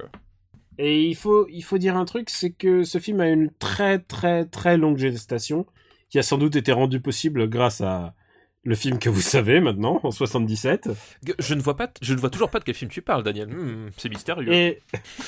Et le problème c'est que c'est un... Alors il faut le dire, je sais pas s'il y a beaucoup de Trekkies qui nous écoutent. J'étais à un moment assez branché par Star Trek. Et alors, je vais te dire un truc, ce film-là est... je l'aime pas. C'est un long c'est un épisode passé en long. Et en général, les fans sont assez d'accord pour dire que le premier film est bien inférieur au second. Ah bon, oui, de toute façon, le second, oui, c'est pas la même, c'est pas la même histoire. Non, mais c'est vrai que t'as un côté. C'est un long épisode. C'est un long épisode. Effectivement, c'est un film. C'est pas. Enfin, je trouve pas que c'est un mauvais film en fait. Il y a plein de trucs qui sont chouettes parce que comme dit, Star Trek, c'est un truc qu'ils avaient d'unique et qu'ils ont peut-être encore aujourd'hui. C'est que t'avais ce côté post-hippie et vraiment profondément bon, tu vois, dans Star Trek. C'était de l'exploration, vraiment de l'exploration quoi. Star Trek, c'est généreux. C'est un futur dans lequel on a envie de vivre. C'est un futur. Il y a des noirs et des arabes. Je sais pas si tu te rends compte quoi. C'est genre il y a aucun autre film. Il n'y a aucun autre film de SF où c'est le cas. Donc... Oui, et non, mais c'est un futur fondamentalement bon. Les gens sont bons, ils communiquent entre eux, ils ont des ambassades. Et la première démarche, c'est de la diplomatie. Voilà, la première démarche de l'Enterprise, c'est la découverte et la diplomatie. Enfin, c'est ça le côté fondamental dans Star Trek, quoi. Alors que les autres, là, les magiciens de l'espace qui font du sabre laser, avec du piou-piou là et tout là, c'est un truc basé sur la guerre et effectivement c'est plus cool d'avoir des sabres laser, mais c'est pas du tout la même démarche. Star Trek, ce n'est pas un truc de guerre, oui, voilà, exactement. C'est une SF fondamentalement positive, comme bah, toute l'œuvre de Jane Roddenberry quoi. Voilà, donc et t'as ce côté là quand même qui est assez unique et qui fonctionne pas mal, mais c'est vrai que d'un point de vue narratif, d'un point de vue construction, etc. Il y a bien 40 minutes de trop quoi. c'est ça fait méchant de dire ça, mais c'est vrai qu'il y a plein de moments où tu dis bah allez, ça en vire, et puis finalement tu dis le film aurait pas spécialement souffert de ça, il serait peut-être même meilleur en fait du coup. Ouais, et puis il y a l'influence aussi de Rencontre du troisième type aussi qui a influencé tout ce genre de films qui se regardent un petit peu. C'est vrai que c'est un film, il y a des grosses longueurs quoi. C'est... Ouais, c'est... Moi, c'est un film que je n'aime pas du tout. Moi je l'aime bien, mais voilà. Mais non, mais le problème c'est qu'il est L2, voilà, le 2 est tellement supérieur. Voilà, quoi. C'est effectivement le second épisode est bien supérieur. Et puis bon, en termes de SF dans les années, enfin surtout fin des années 70, tu commençais à avoir du lourd aussi, donc il était pas en terrain vierge quoi. Ouais. Bon bah écoute, qu'est-ce qu'on peut... Et j'engage les... Enfin, il y a vraiment beaucoup de textes qui ont été écrits sur ce... Et tu vois... sur la création de ce film, ça... Sa genèse un peu compliquée. Et tu vois, moi, je vous engage à aller lire si vous êtes vraiment un Trekkie. Si vous êtes un Trekkie, me les achetez. Ou même des curieux, hein, tout simplement. Ouais. Et moi, tu vois, dans la catégorie des gens qui s'emmerdent dans l'espace, bah, je préfère Dark Star parce qu'au moins c'est vraiment le propos du film. Ouais. Ouais, ouais, alors que c'est pas... Tu dois pas t'emmerder avec Star Trek. Oui, t'es pas censé t'emmerder. Bon, bah écoute, je crois qu'on a trouvé sa place. Malheureusement, il va être avant-avant-dernier, antépénultième. Mais ouf, il est devant Un Nouvel Amour de Coccinelle. L'honneur est sauf. Je sais pas pourquoi, je pense que ça va devenir un truc... Bon, on retiendra pour les lettres d'insultes que c'est Daniel qui n'aime pas du tout le film Star Trek. Hein. Ouais, ouais, mais je peux le défendre. C'est pas genre, attends, arrête. C'est pas. Quel est le film de Star Wars que tu as déjà sous-classé là dans... Ah, je l'ai juste mis à sa juste place. N'oublie pas, c'est gravé dans le marbre et c'est la vérité absolue, Daniel. Et tu parles de l'Empire contre-attaque, c'est ça ? Je n'ai jamais entendu parler. Prochain film de ces combos de liste SF. Et pas de combo de liste SM. Attention, ça n'a rien à voir. T'es bête. C'est la première fois qu'on me le dit. C'est Moonraker. Ah, James. Et alors, je vais te dire, et je vais m'en faire une joie. Tu sais que dans la grande tradition James Bond, ils annoncent toujours le titre du film suivant à la fin. C'est James Bond Will Be Back, oui, dans L'Espion qui m'aimait, tout ça. Sauf que dans L'Espion qui m'aimait, ils ont annoncé un autre film. Ils ont annoncé For Your Eyes Only. Mais il s'est produit un autre truc. Est-ce que t'es au courant? Il y a eu un grand film qui est sorti dans les années 77, un film de SF dans l'espace. Aucune idée. Non, je vois toujours pas. Hein. Depuis tout à l'heure, j'ai un trou. Tout à l'heure, je sais pas. Avec des mecs, avec des sabres et des locteux de l'espace. Ah oui, c'est Star Crash, non, c'est ça? Voilà, exactement. Et donc ils se sont dit, oh putain, on arrête tout là, on s'en bat les steaks là de vos histoires en Grèce là. On reprend un autre livre de Ian Fleming, et on prend Moonraker. Et on voit James dans l'espace. Et on peut le dire, pour beaucoup, c'est un des pires James Bond qui ait jamais été. Oui, et c'est pour ça que j'ai une affection vraiment particulière pour ce film.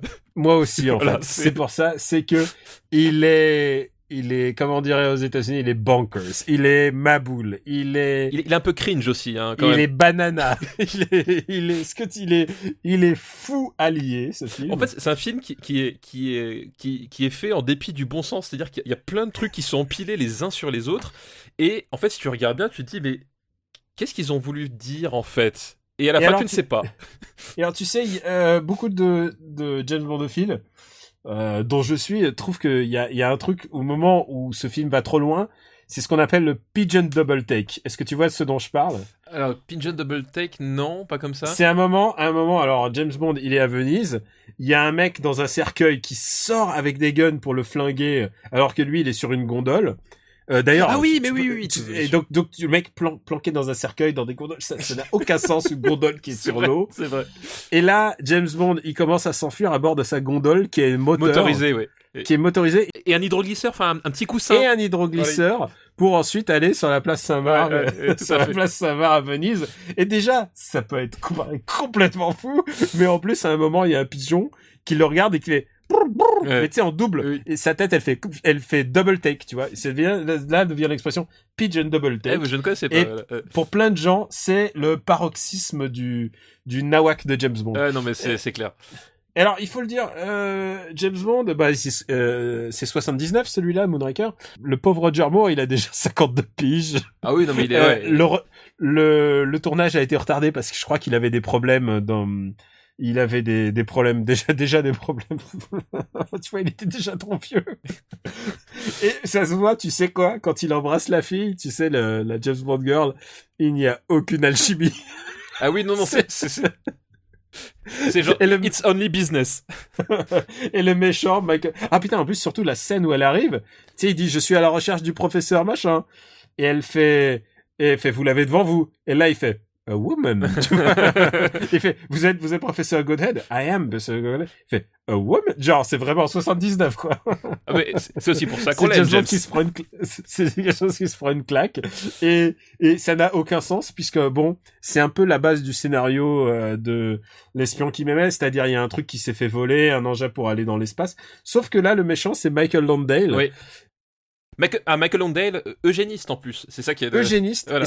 Eugéniste, mais dans son équipe, il y a quand même Georges Belair. Oui, c'est vrai, il y a Georges Belair.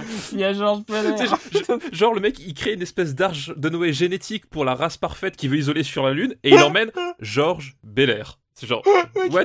Pourquoi? Qu'est-ce que c'est que ce film? Et il emmène Georges Belair et Requin aussi, enfin genre. Ah oui, et alors, est-ce qu'on peut dire juste un mot sur l'opening? Mais oui. L'opening, la call de Ben, c'est James Bond qui embrasse une meuf dans l'avion. Et puis tout d'un coup, il y a Requin, enfin Jaws, qui sort de on ne sait où dans l'avion. Et ensuite, il sort, c'est une course en parachute, quoi. Oui, genre, il a pas de parachute, il récupère un parachute. Et là, on voit donc l'acteur qui joue Jaws. Richard Kiel, qui nage qui fait vraiment des signes de nage comme si c'était un poisson. Parce qu'il a vu un cirque pour essayer de tomber sur le chapiteau du cirque, je me rappelle. Pour rester vivant d'une chute libre. Oui, tout va bien. Et ça, c'est que la première putain de scène, quoi. Ah, mais à titre d'information, je fais ça tous les matins, moi, hein, mais bon, c'est, voilà. Et c'est un film qui est assez dramatique, parce qu'aussi, il y a une scène, si je l'ai revu il y a pas si longtemps, il y a une scène où il y a un chien qui dévore une fille enfin vraiment, genre un truc horrible, genre une scène de poursuite dans la forêt. C'est un film très très problématique et en même temps qui est fou allié, puisqu'à la fin ça se termine en piou piou piou. Oui, c'est ça. Et... l'espèce de bataille dans l'espace avec les jetpacks et tout, digne d'un Call of Duty, hein, d'ailleurs depuis on a revécu ça dans Call of Duty. Mais ouais, c'est exactement ça, sauf qu'ils sont vachement lents. Mais donc, oui, j'imagine que c'est un hommage à Opération Thunderbolt où ils étaient super lents parce qu'ils étaient dans l'eau. Ils étaient sous l'eau, ouais. Et là il y a des moments où ils réactivent comment il s'appelle, la pesanteur dans la station spatiale, et puis tout d'un coup il tombe, ça n'a aucun sens. Et quand même j'ai de l'affection parce que c'est aussi le dernier film de Bernard Lee qui joue M, et aussi le dernier film de Ken Adam. Tu sais que je suis très très fan de Ken Adam. Tout à fait, oui. Qui est le chef décorateur, tout à fait, de James Bond. Et il faut le dire, pour moi, James Bond, ça doit en partie sa maestria grâce à Ken Adam. C'est vraiment genre sans lui de toute façon oui, c'est lui qui a inventé tous ces espèces de lieux de base, puis tu sais, t'as un côté fantasmagorique et semi-fonctionnel, enfin tu sais, t'as un côté je veux dire, t'as toute une iconographie pop finalement que tu dois à ce type-là, voilà, c'est un mec, Ken Adam, qui est mort cette année. Oui, tout à fait, ouais. Enfin, vraiment, c'est un génie, et qui a travaillé sur Doctor Strangelove. Et oui, et voilà, comme quoi, hein, les génies travaillent avec des génies, on l'a dit tout à l'heure. Ouais, c'est vrai. Et donc, voilà, c'est un film fou, et tu sais quoi, je me souviens que là, il y a pas si longtemps, donc, puisque je l'ai revu, j'essayais d'essayer de comprendre qui est la fille qui joue la petite amie de Jaws. Oui, non, mais oui. Et alors, j'ai réussi à trouver son nom, mais tu sais, genre, 15 noms, c'est vraiment, genre, je me demandais, mais oui, qui c'est? Parce qu'en plus, on sait pas trop qui c'est, elle avait jamais nommé. Et puis surtout, c'est un film où quand même, effectivement, ils ont fait une histoire d'amour à Jaws, quoi. C'est genre le truc. Alors, tu sais ce qui s'est passé, en fait. C'est qu'ils ont écrit le scénario et ils ont fait revenir Jaws parce qu'il était ultra populaire après The Spy Who Loved Me. Ouais. Mais le problème, c'est que y a des enfants qui ont fait « Oh, mais pourquoi il est méchant? Il pourrait être gentil. » Et donc, c'est pour ça qu'ils expliquent le flip-flop, le flip-flop moral. Oui, avec... Tout d'un coup, il tombe amoureux au Brésil d'une petite meuf qui ressemble à une Autrichienne avec des couettes. Avec des couettes et des grosses lunettes. Elle ressemble un peu à Annette de Premier Baiser, ouais, c'est ça. Putain, et cette fin qui a aucun sens, genre il part dans une capsule spatiale et il dérive dans l'espace et genre ils sont contents, mais vous allez crever, vous aurez plus d'oxygène dans d'ici 20 minutes. Et puis ça n'a aucun sens. Oui, ça n'a aucun sens. Et puis il y a aussi des super innuendos sexuels, évidemment, puisque à un moment, tu sais, il y a les Russes et je crois que c'est les Russes et les Anglais qui regardent ça sur leur écran, et les Américains. Et t'as le mec qui fait I think he's attempting re-entry alors qu'il est en train de baiser la fameuse professeur Goodhead. Voilà, et la fameuse scène qui a été reprise beaucoup plus explicitement dans les films de Michael Myers. Le trou de mémoire. Austin Powers. Voilà, dans Austin Powers, cette scène-là, voilà, qui a été reprise dans Austin Powers de façon beaucoup plus explicite cette fois-ci, quoi.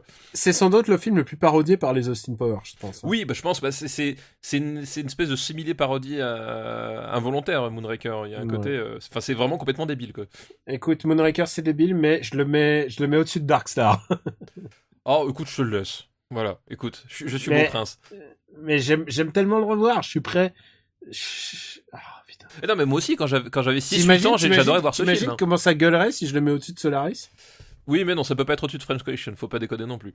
D'accord. Putain, on a une liste vraiment de... Et puis, il faut se laisser de la marge, parce qu'il y a encore beaucoup, beaucoup de James Bond.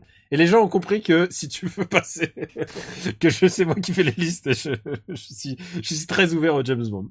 Bon, bah, on remercie les listes. Donc, Moonraker, juste pour préciser, entre French Connection et Dark Star. Voilà, ce qui est pas mal. On remercie Benjamin et Olivier pour leur liste. Et on a le temps de s'en faire encore. Bah oui, merci Benjamin et Olivier.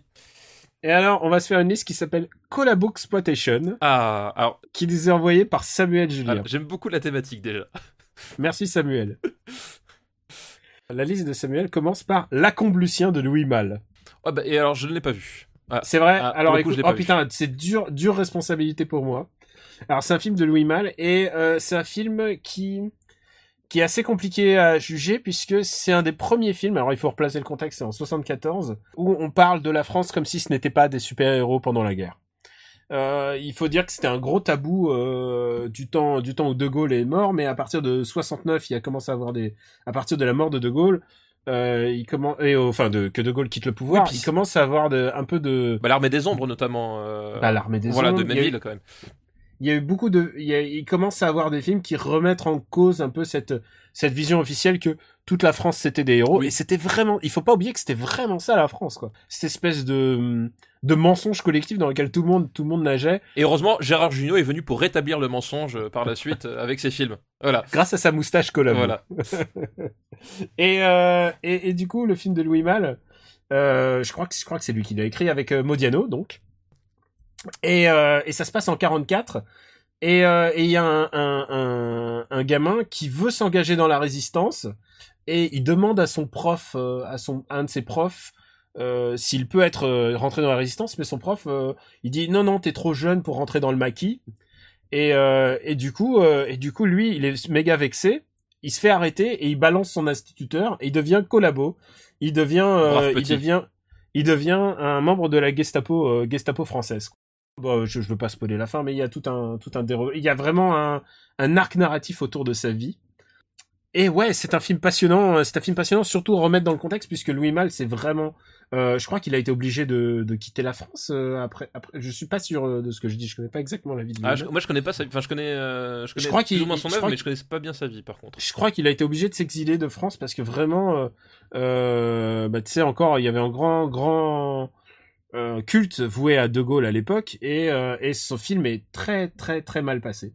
C'est un film sans star, mais avec un grand talent qui est Pierre Blaise. Il a joué dans quelques petits rôles, mais il s'est flingué à 20 ans en bagnole, je crois.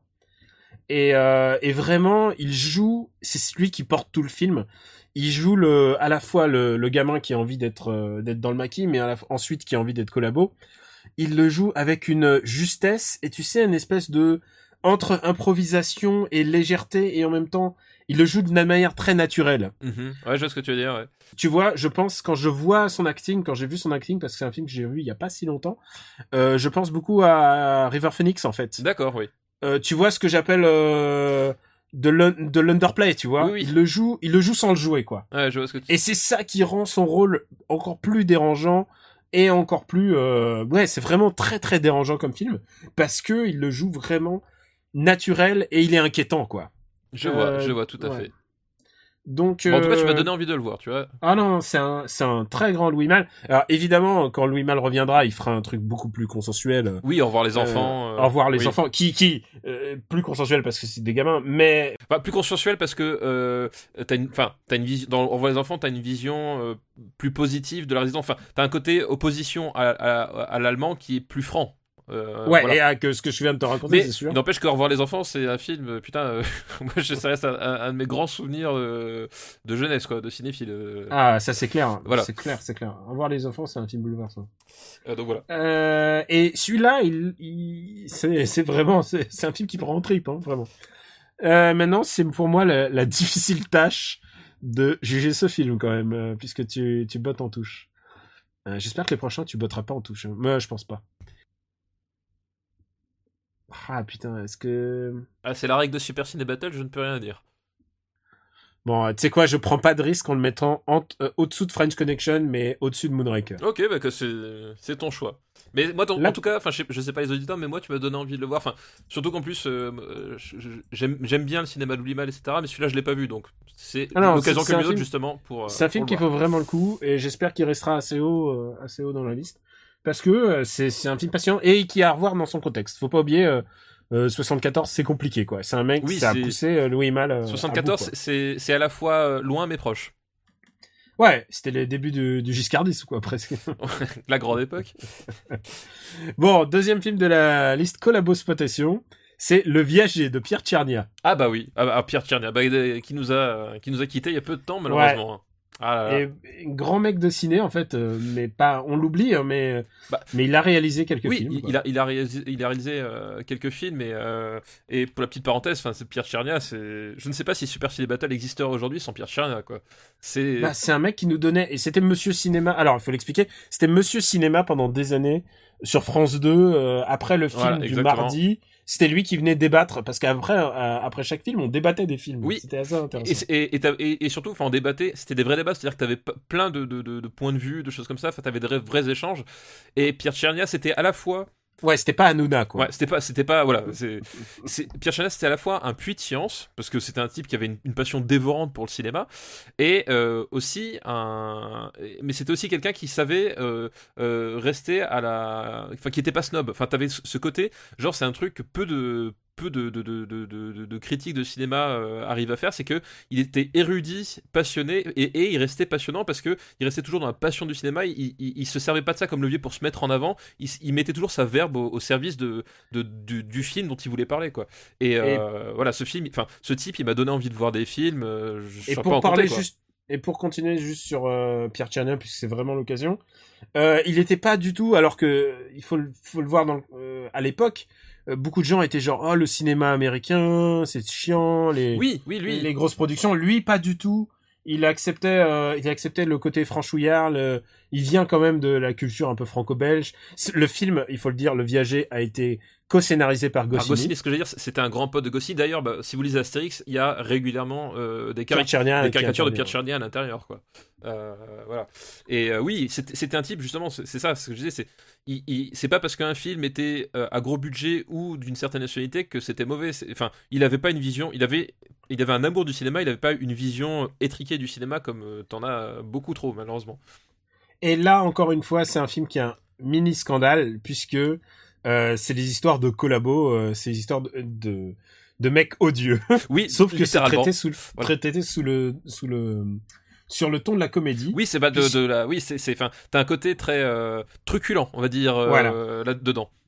Alors, c'est Michel Serrault qui était déjà vieux à l'époque, comme si Michel Serrault a toujours été vieux. Oui, mais c'est ça, mais Michel Serrault, je pense qu'il est sorti vieux du ventre de sa mère, c'est pas possible autrement. Et c'est Michel Serrault qui est apparemment malade, et son médecin... Ah non, attends, est-ce que je me compare ? Oui, son médecin, il est joué par Galabru, et il lui dit « Oh, vous savez quoi, vous devez vendre en viager votre maison. » Si je me souviens bien, c'est ça. Oui, c'est ça, ouais. Votre maison dans une petite ville sans importance qui n'était pas connue à l'époque, qui s'appelle Saint-Tropez. Saint-Tropez, oui. En 1930, tu vois. Oui, c'est petit patelin. Et lui, il dit « Ah oui, pourquoi pas ?» et tout, pour se faire de l'argent, parce qu'il lui dit « Je pense que vous en avez pour 1-2 ans maximum à vivre. » Enfin, il est persuadé qu'il en a que pour 1-2 ans à vivre. Et en fait, ce qui va se passer, c'est que ils vont se passer le viager de père en fils dans la famille. C'est vaguement basé sur une histoire vraie, semble-t-il. Et toute la famille va finir par y passer, en fait. Et le mec joué par Michel Serrault, évidemment, pour que la comédie puisse fonctionner, il va y survivre à tous ces connards. Voilà, exactement. C'est ça. C'est un petit côté famille. Je vous hais aussi qui peut être vraiment libérateur aussi. Et le savais-tu, beaucoup de gens font encore des viagers en France, mais juste pour déshériter les gens, puisque en fait le viager ne tombe pas sous l'héritage, en fait. Donc oui, c'est une façon comme une autre, hein. Voilà. J'ai appris ça il y a pas longtemps, et il paraît que ça fait des drames, puisque t'es même pas obligé de le dire à tes gamins. Et genre quand tu meurs, ils découvrent que t'as vendu la maison en viager. C'est un peu comme Mon nom est personne, ta vie a signé cadeau dans le cul, tu vois, c'est pareil. J'ai bien fait de commencer par ce film. Et écoute, c'est un film qui est, voilà, il est truculent, quoi. Oui, vraiment, ouais. Genre il y a Rosie Vart. Oui, c'est ça, parce que il y a Galabru au top de sa, il y a Claude Brasseur. Il y a un casting impressionnant d'acteurs populaires et qui sont connus pour leur verve. Vraiment, t'as une jouissance du mot et de la façon de transmettre le mot, d'en jouer, etc. Et ce casting là sous la houlette de Pierre Chania, ça fonctionne vraiment super bien, quoi. C'est vraiment, il y a des passages qui sont vraiment super jouissifs à suivre, quoi. Pour l'anecdote, Michel Serrault joue encore plein de gens puisqu'il joue les Allemands, il joue un nazi, c'est Michel Serrault en nazi. Comment tu veux que ce film soit mauvais, je veux dire, c'est impossible. Non, c'est un film vraiment rigolo. C'est un film qui a pas vraiment, je trouve qu'il a pas vraiment vieilli. Et dans sa structure, évidemment, c'est pas du grand cinoche, c'est très théâtral, quoi. Oui, c'est vrai que c'est un côté très théâtre au final sur pas mal d'aspects. Ils sont tous géniaux. Il y a Depardieu dans un tout petit rôle, Enfin bref, c'est un film qu'on aime bien. Ouais, tout à fait. Et Hermé, où est-ce qu'on va le mettre ? Je pense que tu vas me dire encore sous French Connection. Moi, je le mettrais quand même sous French Connection. À choisir, je préfère quand même French Connection, qui reste pour moi quand même un plus grand film que le Viager. Mais encore une fois, c'est pas une façon de dire du mal du Viager. Écoute, il va passer sous la combe Lucien, mais voilà, pas de beaucoup. C'est un film où il y a des dessins de Gottlieb en plus. Mais oui. Je crois qu'il a fait le générique ou quelque chose. Oui, il y a une histoire comme ça, je me rappelle plus exactement. Moi, ça fait longtemps que je l'ai. Enfin, longtemps, ouais, ça fait une dizaine d'années que je l'ai pas vu. Donc, c'est un film où il y a beaucoup de choses qu'on aime. Oui, c'est ça. T'as plein de talents réunis dans ce film-là, et forcément, t'es forcé de l'aimer, quoi. Je veux dire, c'est.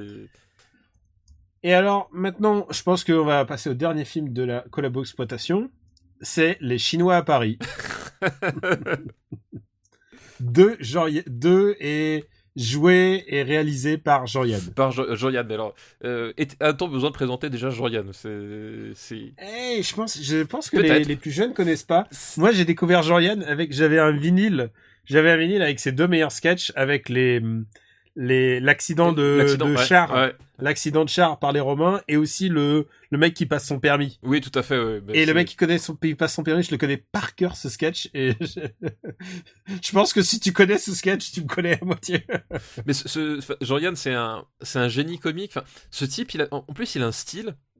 Honnêtement, je vois personne qui est capable et qui a refait du Jean-Yann. Il y avait un côté à la fois méchant mais pas trop, mais pas gratuit. Enfin, il y avait, c'est vraiment un type d'humour très particulier et vraiment très percutant, quoi. Je trouve que c'est, tu vois, il y a beaucoup de gens qui parlent de l'humour Charlie Hebdo qui viendra plus tard, mais je trouve que c'est pas de l'humour Charlie Hebdo. Je trouve que ça ressemble beaucoup plus à l'humour du Canard enchaîné, tu vois. Oui, il y a un côté héritage, un peu comme ça, dans le Canard enchaîné. Il t'informe, mais la caricature est là. Il s'en prend toujours au plus fort, en fait. Enfin, au plus fort, et évidemment, là, ça va être une question de métaphore, les collabos, les opportunistes, les politiciens.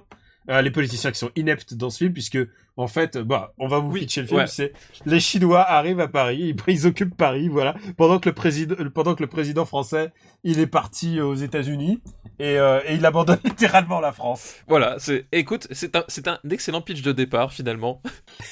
C'est impossible à faire aujourd'hui. Et les Chinois, ils installent leur base aux Galeries Lafayette. Oui, c'est débile. Et puis l'opinion que déploie Jean-Yann de ses concitoyens, enfin, il les présente vraiment, tu sais, comme des fumistes de bout en bout, quoi. T'as un côté. Ah oui, parce que en fait, c'est ça qui est génial, c'est que ils ont envahi la France, mais ils passent presque pour des gentils, en fait. Oui, c'est ça. Parce que les Français sont odieux. Les Français sont vraiment les connards de l'histoire. Voilà, exactement. Et Jean-Yann a vécu l'occupation, donc il sait de quoi il parle. Il parle de ses souvenirs de gamin et il les adapte dans une espèce de fable. Sauf que c'est une fable anticommuniste virulente à l'époque. Il faut le dire que le maoïsme avait encore, il était encore suffisamment populaire en France. Il y a des communistes maoïstes des communistes tout court, quoi, qui ont essayé d'empêcher la sortie de ce film dans les salles, enfin, C'est vrai, c'était un mini scandale à l'époque, quoi. Oui, mais c'est justement, on en revient à ce qu'on disait, c'est que c'est un type qui avait à la fois un vrai génie comique et qui c'était pas gratuit, enfin, c'est-à-dire que t'avais une vraie vision, un vrai propos, et qui pour le coup se justifiait parfaitement, et il renvoyait un miroir déformant aux gens. Voilà, quand tu et je pense que plus t'étais proche du miroir qu'on te renvoyait, moins tu supportais ce que tu voyais. Je pense que c'était surtout ça, quoi. Et puis évidemment, il joue un mec horrible. Bah oui, quoi. Vraiment, le collabo type, quoi. Jean-Yann, c'est mon salopard préféré du cinéma français. C'est genre, il est tellement génial quand il fait l'enfoiré. Enfin, la raclure humaine ultime. Enfin, il est tellement bon, quoi. Et tu sais que il y a peut-être un truc qui me fâche avec ce film, c'est que quand je le vois, je me dis putain, Jean-Yann aurait pu faire tellement plus de films. Mais en fait, oui. De son propre aveu, Jean-Yann était un grand flemmard, en fait. Oui, c'est vrai qu'il le répétait souvent, ouais. Il le répétait, je suis un flemmard, je fais juste ce film-là, et puis je me casse, et c'était un peu ça, quoi. Putain, et c'est un film que j'adore, et vraiment... Bah déjà, on le met au-dessus du Viager, pour moi. On le met au-dessus du... Ouais, je pense que c'est clairement au-dessus du Viager. Ouais. Mais tu vois, moi, je serais d'avis d'un grand coup. Je le mettrais...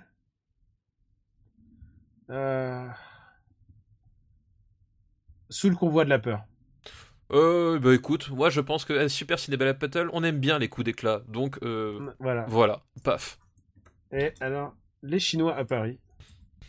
Et je l'associe énormément à cause du générique là. Tout le monde il est beau, tout le monde il est gentil. Les Chinois à Paris. Hein, et qui aurait cru que Jean-Yann bousculerait Tarkovsky. Eh ouais, et pourtant il y a matière, hein, Jean-Yann. Voilà. Eh ben écoute, c'était le dernier. Ah, il y a un truc qu'il a précisé dans sa liste, qui était produit par Marcel Dassault, et c'est vrai en fait. Marcel Dassault et pas Serge, hein, son fils. Ouais. Marcel, qui a été sauvé par les communistes en plus pendant la guerre. Et ben, il avait trouvé ça génial comme idée de film. Et je me demande, je pense qu'il vendait pas beaucoup d'armes. Je pense qu'à l'époque où la Chine c'était pas un marché très porteur pour pour la France, quoi. Je crois qu'à l'époque ils étaient pas en... Oui, je crois qu'ils achetaient plutôt leurs armes en Russie. En Russie c'était plus simple, ouais. Et donc il avait demandé à ce que ce film sorte en avant-première dans son cinéma. et ça c'est très bizarre, mais il avait demandé à ce qu'il y ait des pubs pour son film tout le long de chez lui, de Neuilly à son bureau dans les Champs-Élysées, quoi. Ce qui est quand même le truc le plus fou que tu... Ah putain. Ah, Marcel était il avait quand même un peu plus la classe que Serge.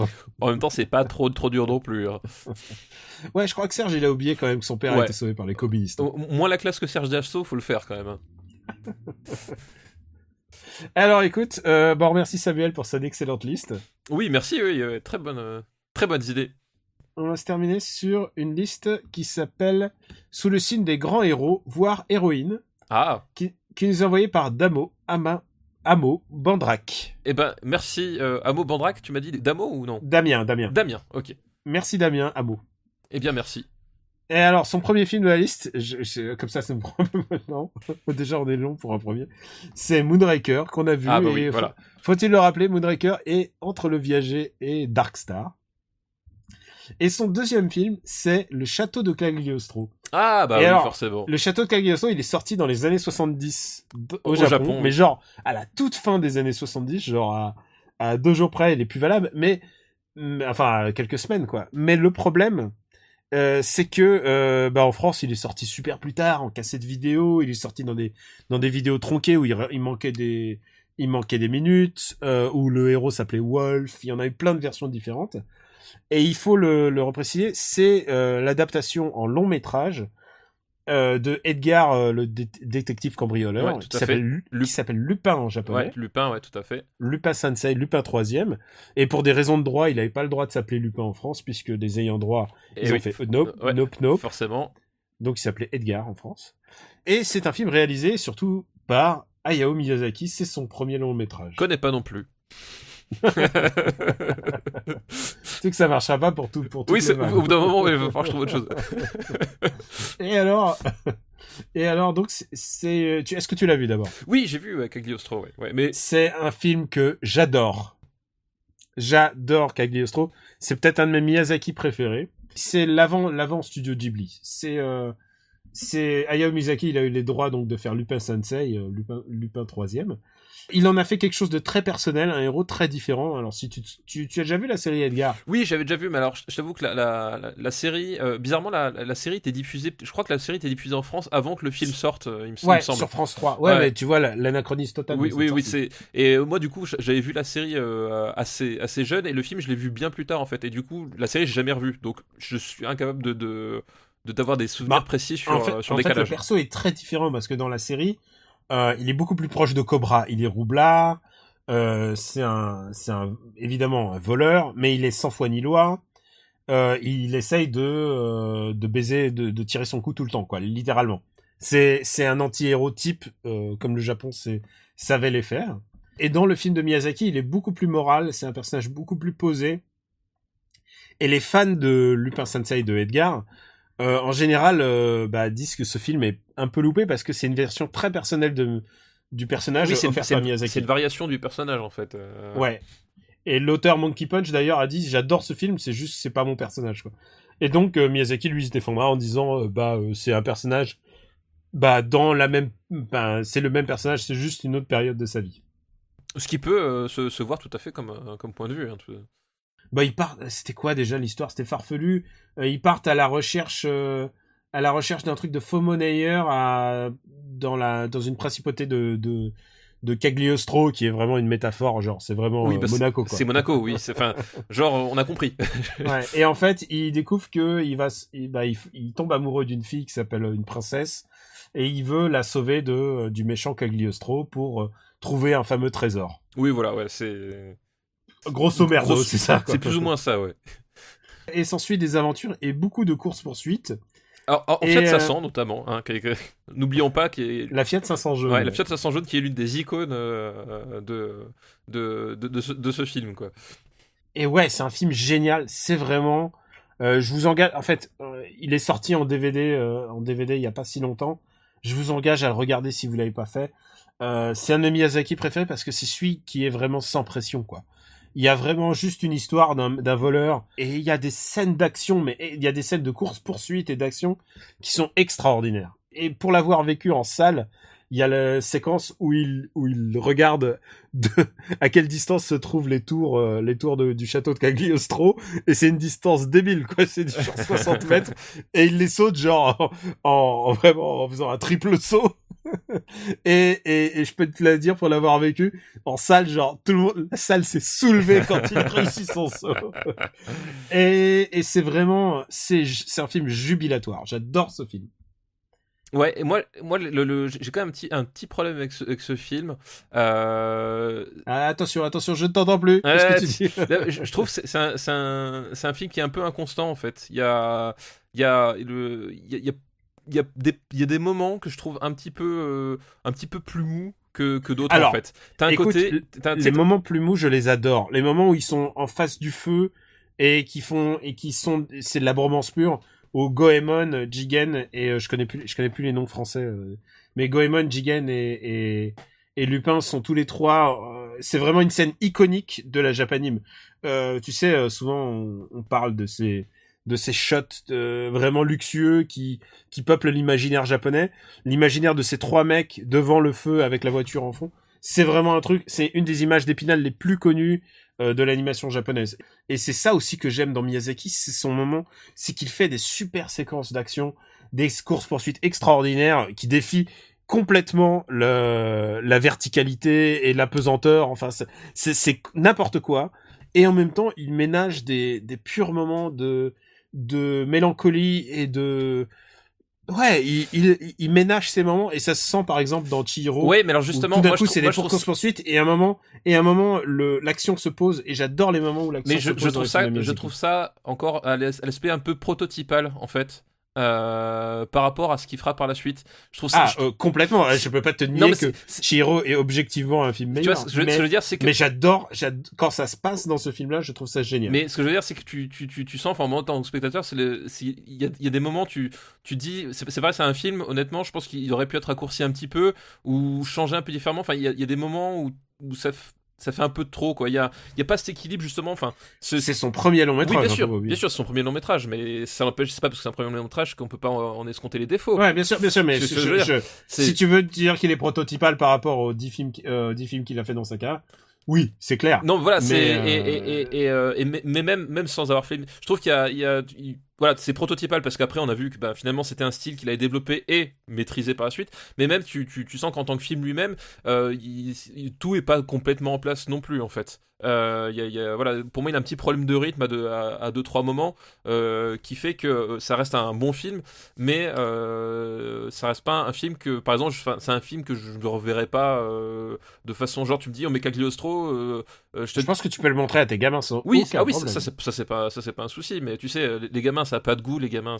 On leur montre n'importe quoi, ils acceptent. Hein, c'est bête, un enfant. Putain, mais tes enfants sont fans de Last Action Hero, question.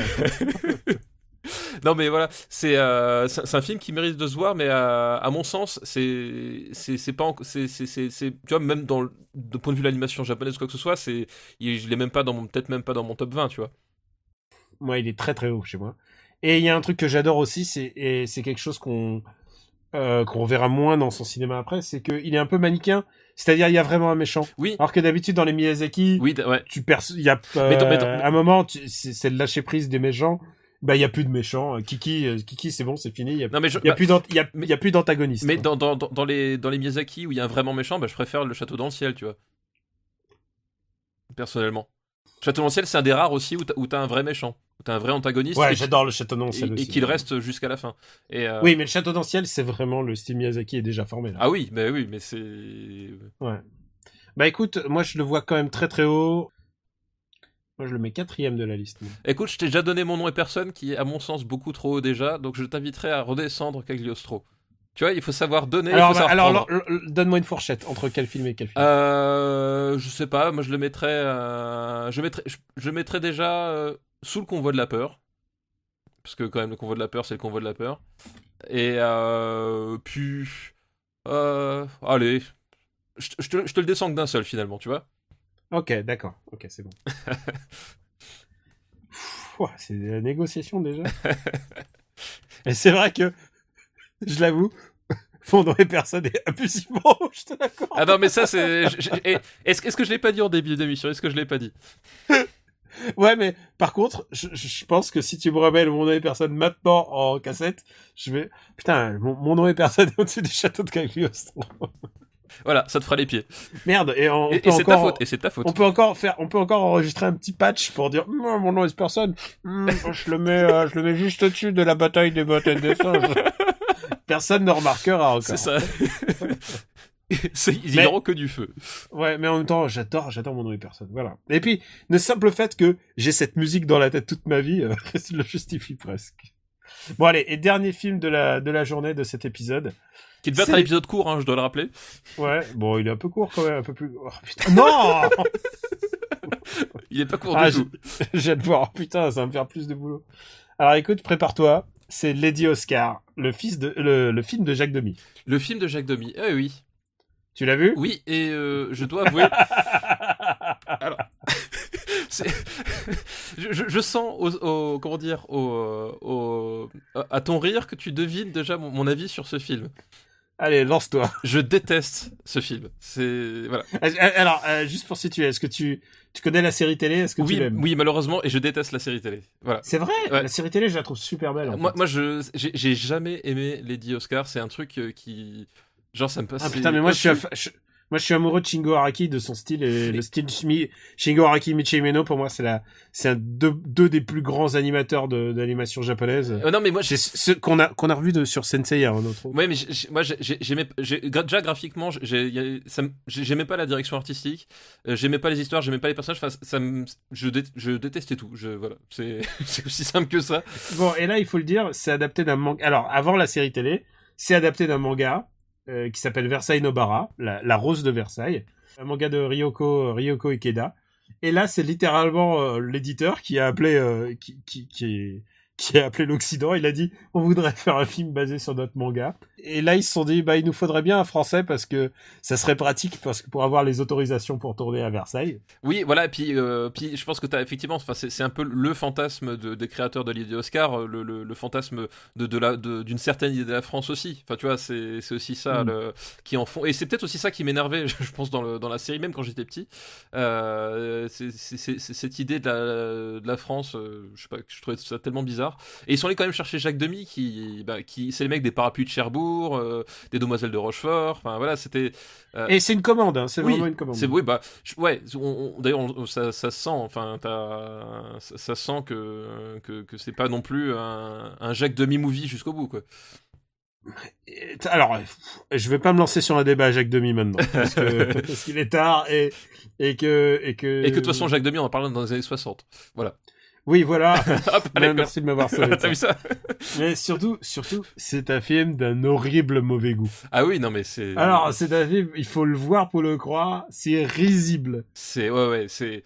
Je crois que nos camarades de Nanarland ont fait une fiche dessus. Et si vous voulez voir, allez voir. C'est d'un niveau, putain, mais oh là là, c'est d'une nullité.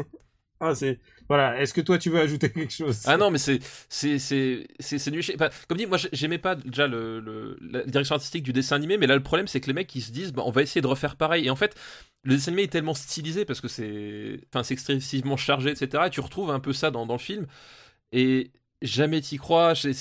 Et puis Demy, moi j'aimais bien quand il était dans les années 60 parce que t'avais tu sais, les années 60 t'avais un côté pop acidulé, un machin, et là il est tellement en décalage et il sait plus faire et ça. Enfin, je préfère les clips de Mylène Farmer, c'est genre 10 fois mieux, quoi. Non mais c'est ça. Mais non, putain, tu peux pas dire. Mais si, enfin, si, bien sûr que je peux le dire. Mais genre, je pensais pas qu'on arriverait à ce point-là. Le film les Oscars. Parce que je t'imaginais pas dire un jour la phrase. Je préfère les clips de Mylène Farmer. Le film Les Oscars de Jacques Demy, c'est un sous-clip de Mylène Farmer. Vraiment. Ouais, je pense aussi. Et t'as même pas le côté kinky de Mylène Farmer dans ses vertes années. Enfin, non, c'est nul, c'est nul. C'est irregardable. C'est moche. Alors qu'en plus, cette idée de la femme qui gravit les échelons dans un monde d'hommes, pourquoi pas? Il y avait un truc à faire. Qui se fait passer pour un homme. Et qui doit se faire passer pour un homme pour y arriver, parce que c'est la seule façon pour elle d'y accéder. Il y a un truc intéressant, mais tout est lamentable. Enfin, je sais même pas ce qu'il y a à sauver dans ce truc-là, en fait. Honnêtement, je sais pas. Bah, écoute, c'est un film nanardeux. C'est un film. Enfin, c'est grotesque. Oui, c'est grotesque. L'histoire, tu n'y crois pas. Et les acteurs, tu n'y crois pas. Les décors, tu n'y crois pas. Écoute, Jacques Demy a touché son chèque. Oui, voilà, il était content. Voilà, c'est. Et nous ne fustigerons pas plus un honnête fonctionnaire qui n'a fait que ce qu'on lui demandait. Alors la question est, où est-ce qu'on va le mettre? Alors je pense que déjà on va le mettre sous Dirty Harry, hein, ça c'est acquis. Ça c'est sûr. Et alors honnêtement, je préfère regarder La Bataille de la Planète des Singes. Ok, d'accord. Parce que... je lutte pas. Alors, les aventures de... C'était quoi déjà? Oscar François... de Jar Jarès. Ouais, voilà, c'est ça. Ouais, Lady Oscar de Jacques Demy devient le plus mauvais film des années 70. Et non mais je sais pas si tu te rends compte, c'est l'épisode où il y a eu le plus de luttes pour la première place et où la dernière place a foutu le camp le plus vite possible. Enfin c'est l'épisode de tous les bouleversements, quoi. Ah bah là on peut pas faire mieux. Bon bah écoute, petit résumé. Premier Dirty Harry. Deuxième L'Homme de Haute-Plaine. 3e, Drunken Master. 4e, Mon nom est personne. 5e, Le convoi de la peur. 6e, Le château de Cagliostro. 7e, Les Chinois à Paris. 8e, Solaris. 9e, French Connection. Et 10e, Lacombe Lucien. Mais je pense qu'on peut même faire tous, allez. 11e, Viager. 12e, Moonraker. 13e, Dark Star. 14e, Star Trek, le film. 15e, Nouvel amour de Coccinelle. 16e, La bataille de la planète des singes. Et 17ème, et donc plus mauvais film des années 70, Lady Oscar. Je pensais pas qu'on finirait sur une note aussi positive. Oui, pour Lady Oscar. Et en plus, quel grand choix d'avoir choisi ça. Genre, moi, j'avais complètement oublié cette croûte, quoi. Ouais. Merci de l'avoir déterré, quoi. Merci. On remercie Amo pour sa liste. Ah oui, merci beaucoup. Et putain, pour battre le Dioscar, ça va être chaud. Ouais, là, putain, c'est... Et je pensais pas que on le battrait si vite, quoi. Oui, moi non plus, ouais. Je pensais qu'il allait durer encore plus longtemps. C'est ça, la nostalgie. Tu dis, ouais, les années 70, c'est les grandes années du cinéma et tout. Puis d'un seul coup, les Dioscars de Jacques Demy. Eh ouais. Eh ouais. Bah, désolé, Jacques. Bon, bah, écoute, je pense que là, on est bon pour la fin. Écoute, c'est le moment de nous faire une petite reco. Tout à fait, voilà. Et ben écoute, moi, pour la recommandation, j'ai décidé de parler du Pierre Tchernia 3.0, qui est Karim Debache dans Chroma. Donc je pense que j'apprends rien à personne, hein. À mon avis, tout le monde qui nous écoute suit Chroma, et s'ils ne le font pas, bah faut qu'ils le fassent. Déjà, le public de Chroma ils sont beaucoup plus nombreux. Ils sont un tout petit peu plus nombreux que nous, hein, on va pas se mentir. C'est quand même les seuls mecs qui arrivent à nous faire aller tous sur Dailymotion. Chroma, c'est Dailymotion, c'est le pire player de toute l'histoire de l'interweb, mais comme ils sont exclusifs là-bas, et ben on y va. C'est eux qui ont aussi Gaijin Dash. Oui. C'est vrai. Je peux te dire qu'il faut aimer. Ouais, faut vraiment aimer. Et donc Chroma, qu'est-ce que c'est ? Ben c'est une série centrée sur le cinéma, où c'est-à-dire qu'il y a deux parties, c'est ça qui est génial, c'est-à-dire qu'il y a une partie chronique, c'est-à-dire qu'à chaque fois il prend un film, et généralement il prend pas des super classiques, il prend pas des films, enfin genre le premier épisode de Chroma c'est sur Troll 2, je sais pas si t'as vu Troll 2, bon je sais que c'est un film que j'adore, hein, avec Prodigy, on se faisait des soirées Troll 2 tous les deux, enfin c'est voilà, il prend des films soit mal aimés, soit bizarroïdes, et il t'en fait des analyses. Je crois que le dernier épisode il a parlé d'un de nos films culte, voilà. Qui est Piège à Hong Kong. Exactement, et c'est pour ça que qui est très bien classé dans notre top des années 90. Et c'est pour ça que j'en parle, c'est qu'il y a une espèce de correspondance avec nous, c'est qu'effectivement, le dernier en date, il parle de Piège à Hong Kong de Tsui Hark, et il dit plus ou moins ce qu'on dit, sauf que c'est beaucoup mieux argumenté, parce que bah, lui, il a préparé son sujet, contrairement à nous. et puis il a les extraits, et voilà. Et ce qui est génial dans Chroma, c'est que c'est un type, pour le coup, moi je le connais un peu, enfin, pour la petite histoire, j'ai fait une partie de mes études de cinéma avec Karim Debache, donc je le connaissais de l'époque, et c'est un type qui aime beaucoup le cinéma, et qui surtout sait en parler, c'est-à-dire que contrairement à certains youtubeurs cinéma que je ne citerai pas, il connaît les termes techniques, il sait à quoi ça correspond, il sait les utiliser, et surtout il sait les utiliser dans le cadre de l'analyse, et surtout c'est une analyse qui va jamais t'imposer, va jamais te dire moi ce que je dis c'est bien, ferme ta gueule, enfin voilà, il y a un côté très respectueux de l'audimat, il cherche juste à démontrer certaines choses, ou à faire voir les films sous un angle que lui trouve intéressant, etc. Enfin voilà, t'as une vraie recherche d'analyse dans des films qui sont, bah, parfois il dit c'est des grosses merdes, mais il y a tel point qui m'intéresse et il va le développer. Et ça c'est super. Et c'est un truc sur lequel on se retrouve. Voilà. Nous, et c'est super passionnant parce que honnêtement c'est super bien fait. C'est pareil, il a, contrairement à d'autres, il a une diction qui est vraiment agréable. Il y a un souci d'écriture qui est excellent, vraiment c'est super bien écrit, c'est super bien réalisé, il y a tout un côté mise en scène qui est vraiment super bien fait, et à côté de ça t'as une partie chronique, et puis t'as surtout un espèce de scénario qui se dessine entre les épisodes, avec des histoires de mondes parallèles. Alors au début tu crois que c'est juste des sketchs, mais en fait quand tu regardes tous les épisodes, surtout quand tu les regardes rétrospectivement, tu te rends compte qu'il construit une vraie narration au fil des épisodes. Alors on sait pas bien où est-ce que ça va aller, mais il y a un côté vraiment à double voire même triple fond, triple tiroir, et quand t'emboîtes les trucs tu te dis ah ouais, puis ça a du sens, etc. Enfin, voilà, c'est réfléchi à tous les niveaux, de l'écriture, du jeu, de la mise en scène, du choix des extraits, de la pertinence. Enfin, voilà. Pour moi, c'est vraiment l'émission cinéma absolue actuellement, c'est Chroma. Et si vous ne connaissez pas encore, ce dont je doute, mais bon, on ne sait jamais, jetez-vous dessus. Eh ben écoute, c'est bien recommandé. Moi, écoute, je vais faire une recommandation bourgeoise. Puisque je vais recommander un jeu. Alors, c'est un truc que j'ai pas acheté. Je vais le squatter chez les gens qui l'ont. Je recommande Rez, le jeu de Tetsuya Mizuguchi, qui est sorti sur PS4 et qui est uniquement... qui est ressorti, du coup. Qui est ressorti, et tu peux y jouer en version normale, ou tu peux y jouer, c'est l'argument de vente, en PlayStation VR, qui est leur casque VR. Alors, moi, les casques VR, c'est pas méga ma cam. Moi, je suis peut-être un mec à l'ancienne. Moi, il me faut une manette et une télé. Enfin, tu vois, il me faut le confort console. Mais je pense quand même que ça, bah, c'est un jeu qui utilise pleinement le format pour lequel il a été développé, c'est-à-dire le casque VR.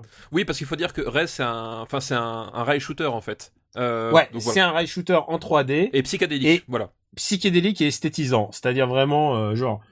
A priori, ça a été fait en hommage à Kandinsky, donc l'abstraction lyrique. Mais bon, En vrai, il y a les musiques, c'est Kenichi et de la super techno. Oui, c'est ça, c'est de la techno, des lumières qui fusent. Enfin, t'as un côté, t'as un côté sur la sensation en fait, plus que sur le figuré, quoi. Ouais. Et si tu es épileptique ou susceptible de l'être ou que tu te sens pas bien, ce n'est pas le bon jeu pour toi. Oui, c'est clair. Et même sans casque, c'est pas la peine. Oui, c'est clair. Ouais, faut pas avoir peur. Ouais. Mais là, il y a un truc qui est vraiment génial, c'est que le jeu transcende complètement. L'outil pour lequel il a été développé, et il y a une fameuse ARAX qui est un nouveau niveau qui a été développé exprès, qui est vraiment une des sensations les plus incroyables que j'ai eues cette année en termes de jeux vidéo. Tu vis un truc extraordinaire que je ne peux pas décrire et que même une vidéo sur YouTube te déclarera pas, quoi. Oui, parce qu'il faut être en plein dedans, il faut bouger sa tête, il faut ressentir le truc, et je pense que c'est la meilleure expérience VR que j'ai jamais eue. Et je trouve ça assez positif que ça arrive aujourd'hui en 2016 pour un jeu qui est sorti d'abord sur Dreamcast en 2002 et non, en 2001 même au Japon, et qui s'est fait passablement bouder par la critique. La Dreamcast était déjà en voie de mort. La critique l'avait un peu savaté et n'avait pas compris exactement la portée, alors que pour moi c'est un des jeux les plus incroyables qui soit jamais sorti sur GameCube, qui soit sorti sur Dreamcast, mais ensuite il est ressorti sur Xbox. Il est sorti en HD, enfin tu vois, il y a eu plein de versions différentes. Et là, le jeu, il a presque pas changé, mais ce qui montre complètement l'actualité et la manière, le côté authentique de ce jeu, c'est que t'as pas beaucoup, il y a rien à toucher, il y a rien. Le jeu est resté tel quel, et c'est vraiment un grand jeu. Et je connais des gens qui ont littéralement choisi leur carrière de développer de jeux de vidéo parce qu'ils ont joué à ce jeu. C'est un jeu qui a littéralement changé la vie des gens qui y ont joué.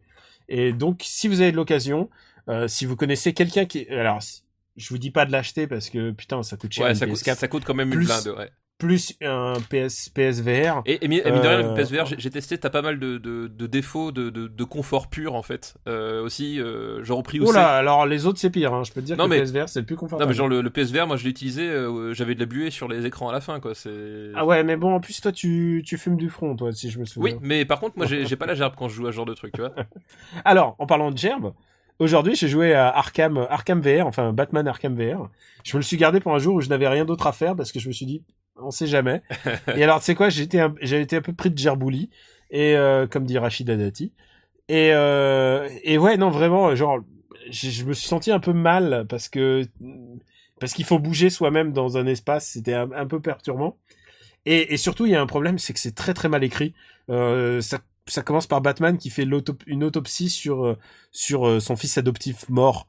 Donc tu vois, moi genre un Batman comme ça m'intéresse pas vraiment. J'aime pas trop le personnage Arkham, ce qu'il est devenu dans le dernier Arkham Knight. Ah oui, moi je suis pas. Enfin, oui, autant j'avais adoré ce qu'ils avaient fait sur Arkham City et tout, mais je préfère le premier Arkham, ensuite Arkham City un peu moins, et puis là le dernier. Arkham Knight. C'était plus la peine. Ouais, ils avaient plus rien à dire aussi. Enfin, ils avaient plus rien à dire et ils ont demandé à d'autres gens de l'écrire à la place des gens qui avaient écrit les premiers. Puis bon, voilà, quoi, effectivement. Donc voilà, si vous avez l'occasion, c'est pas la peine de prendre Batman VR. Je me suis dit ouais, Batman et tout, et vraiment ce que tu fais dans le jeu est génial. Tu le fais pas longtemps parce que c'est une expérience. Mais par contre, c'est tellement mal écrit. C'est juste pour se réentendre un petit peu de Mark Hamill qui fait Joker. C'est un peu cher payé. Par contre, ouais, reste VR, allez-y. Désolé pour cette reco qui a duré un peu plus de temps que prévu. Mais en même temps, j'ai l'impression qu'on va être habitué aux épisodes. Oui. On va se limiter. Je pense que je vais couper 15 minutes.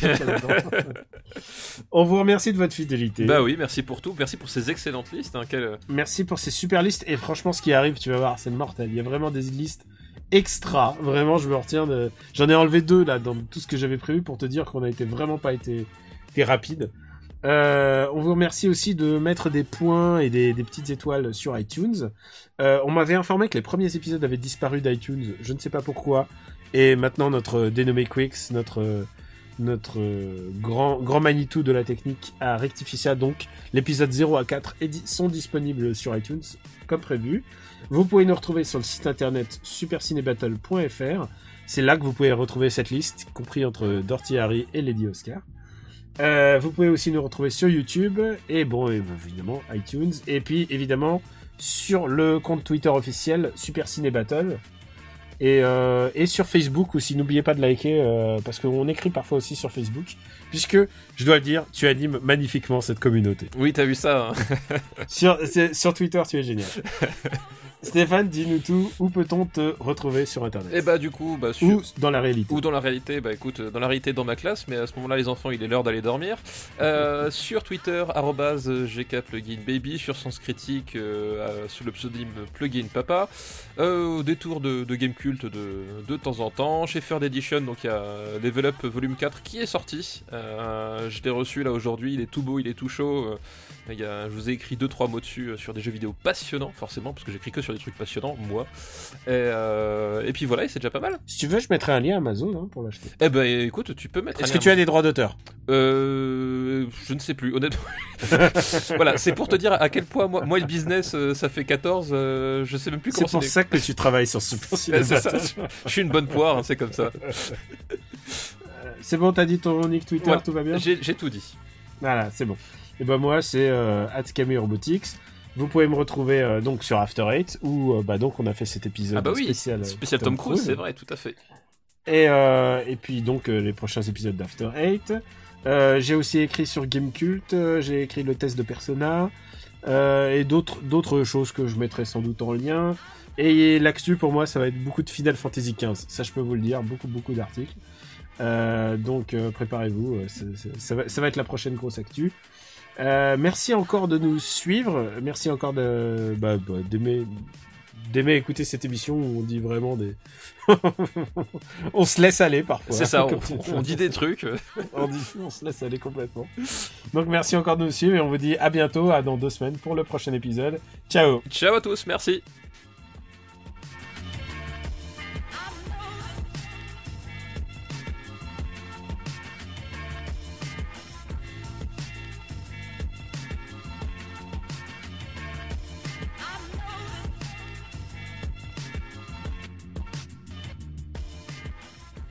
Je réfléchissais au film qui pourrait être le over the top des années 70 et moi j'ai pensé à un film de justement c'est les... oh j'adore les... moi aussi j'adore putain mais moi aussi. Et alors que si tu regardes bien, c'est un film incroyablement machiste, incroyablement sexiste, incroyablement débile. Mais il est... c'est quoi déjà la dernière scène de... mais la dernière scène c'est 10 minutes où il traverse... c'est... J'adore ce film. Voilà. Ce film. Et j'ai songé, je me suis dit putain, c'est obligé, c'est le over the top des années 70. Ce film, il est tellement tout.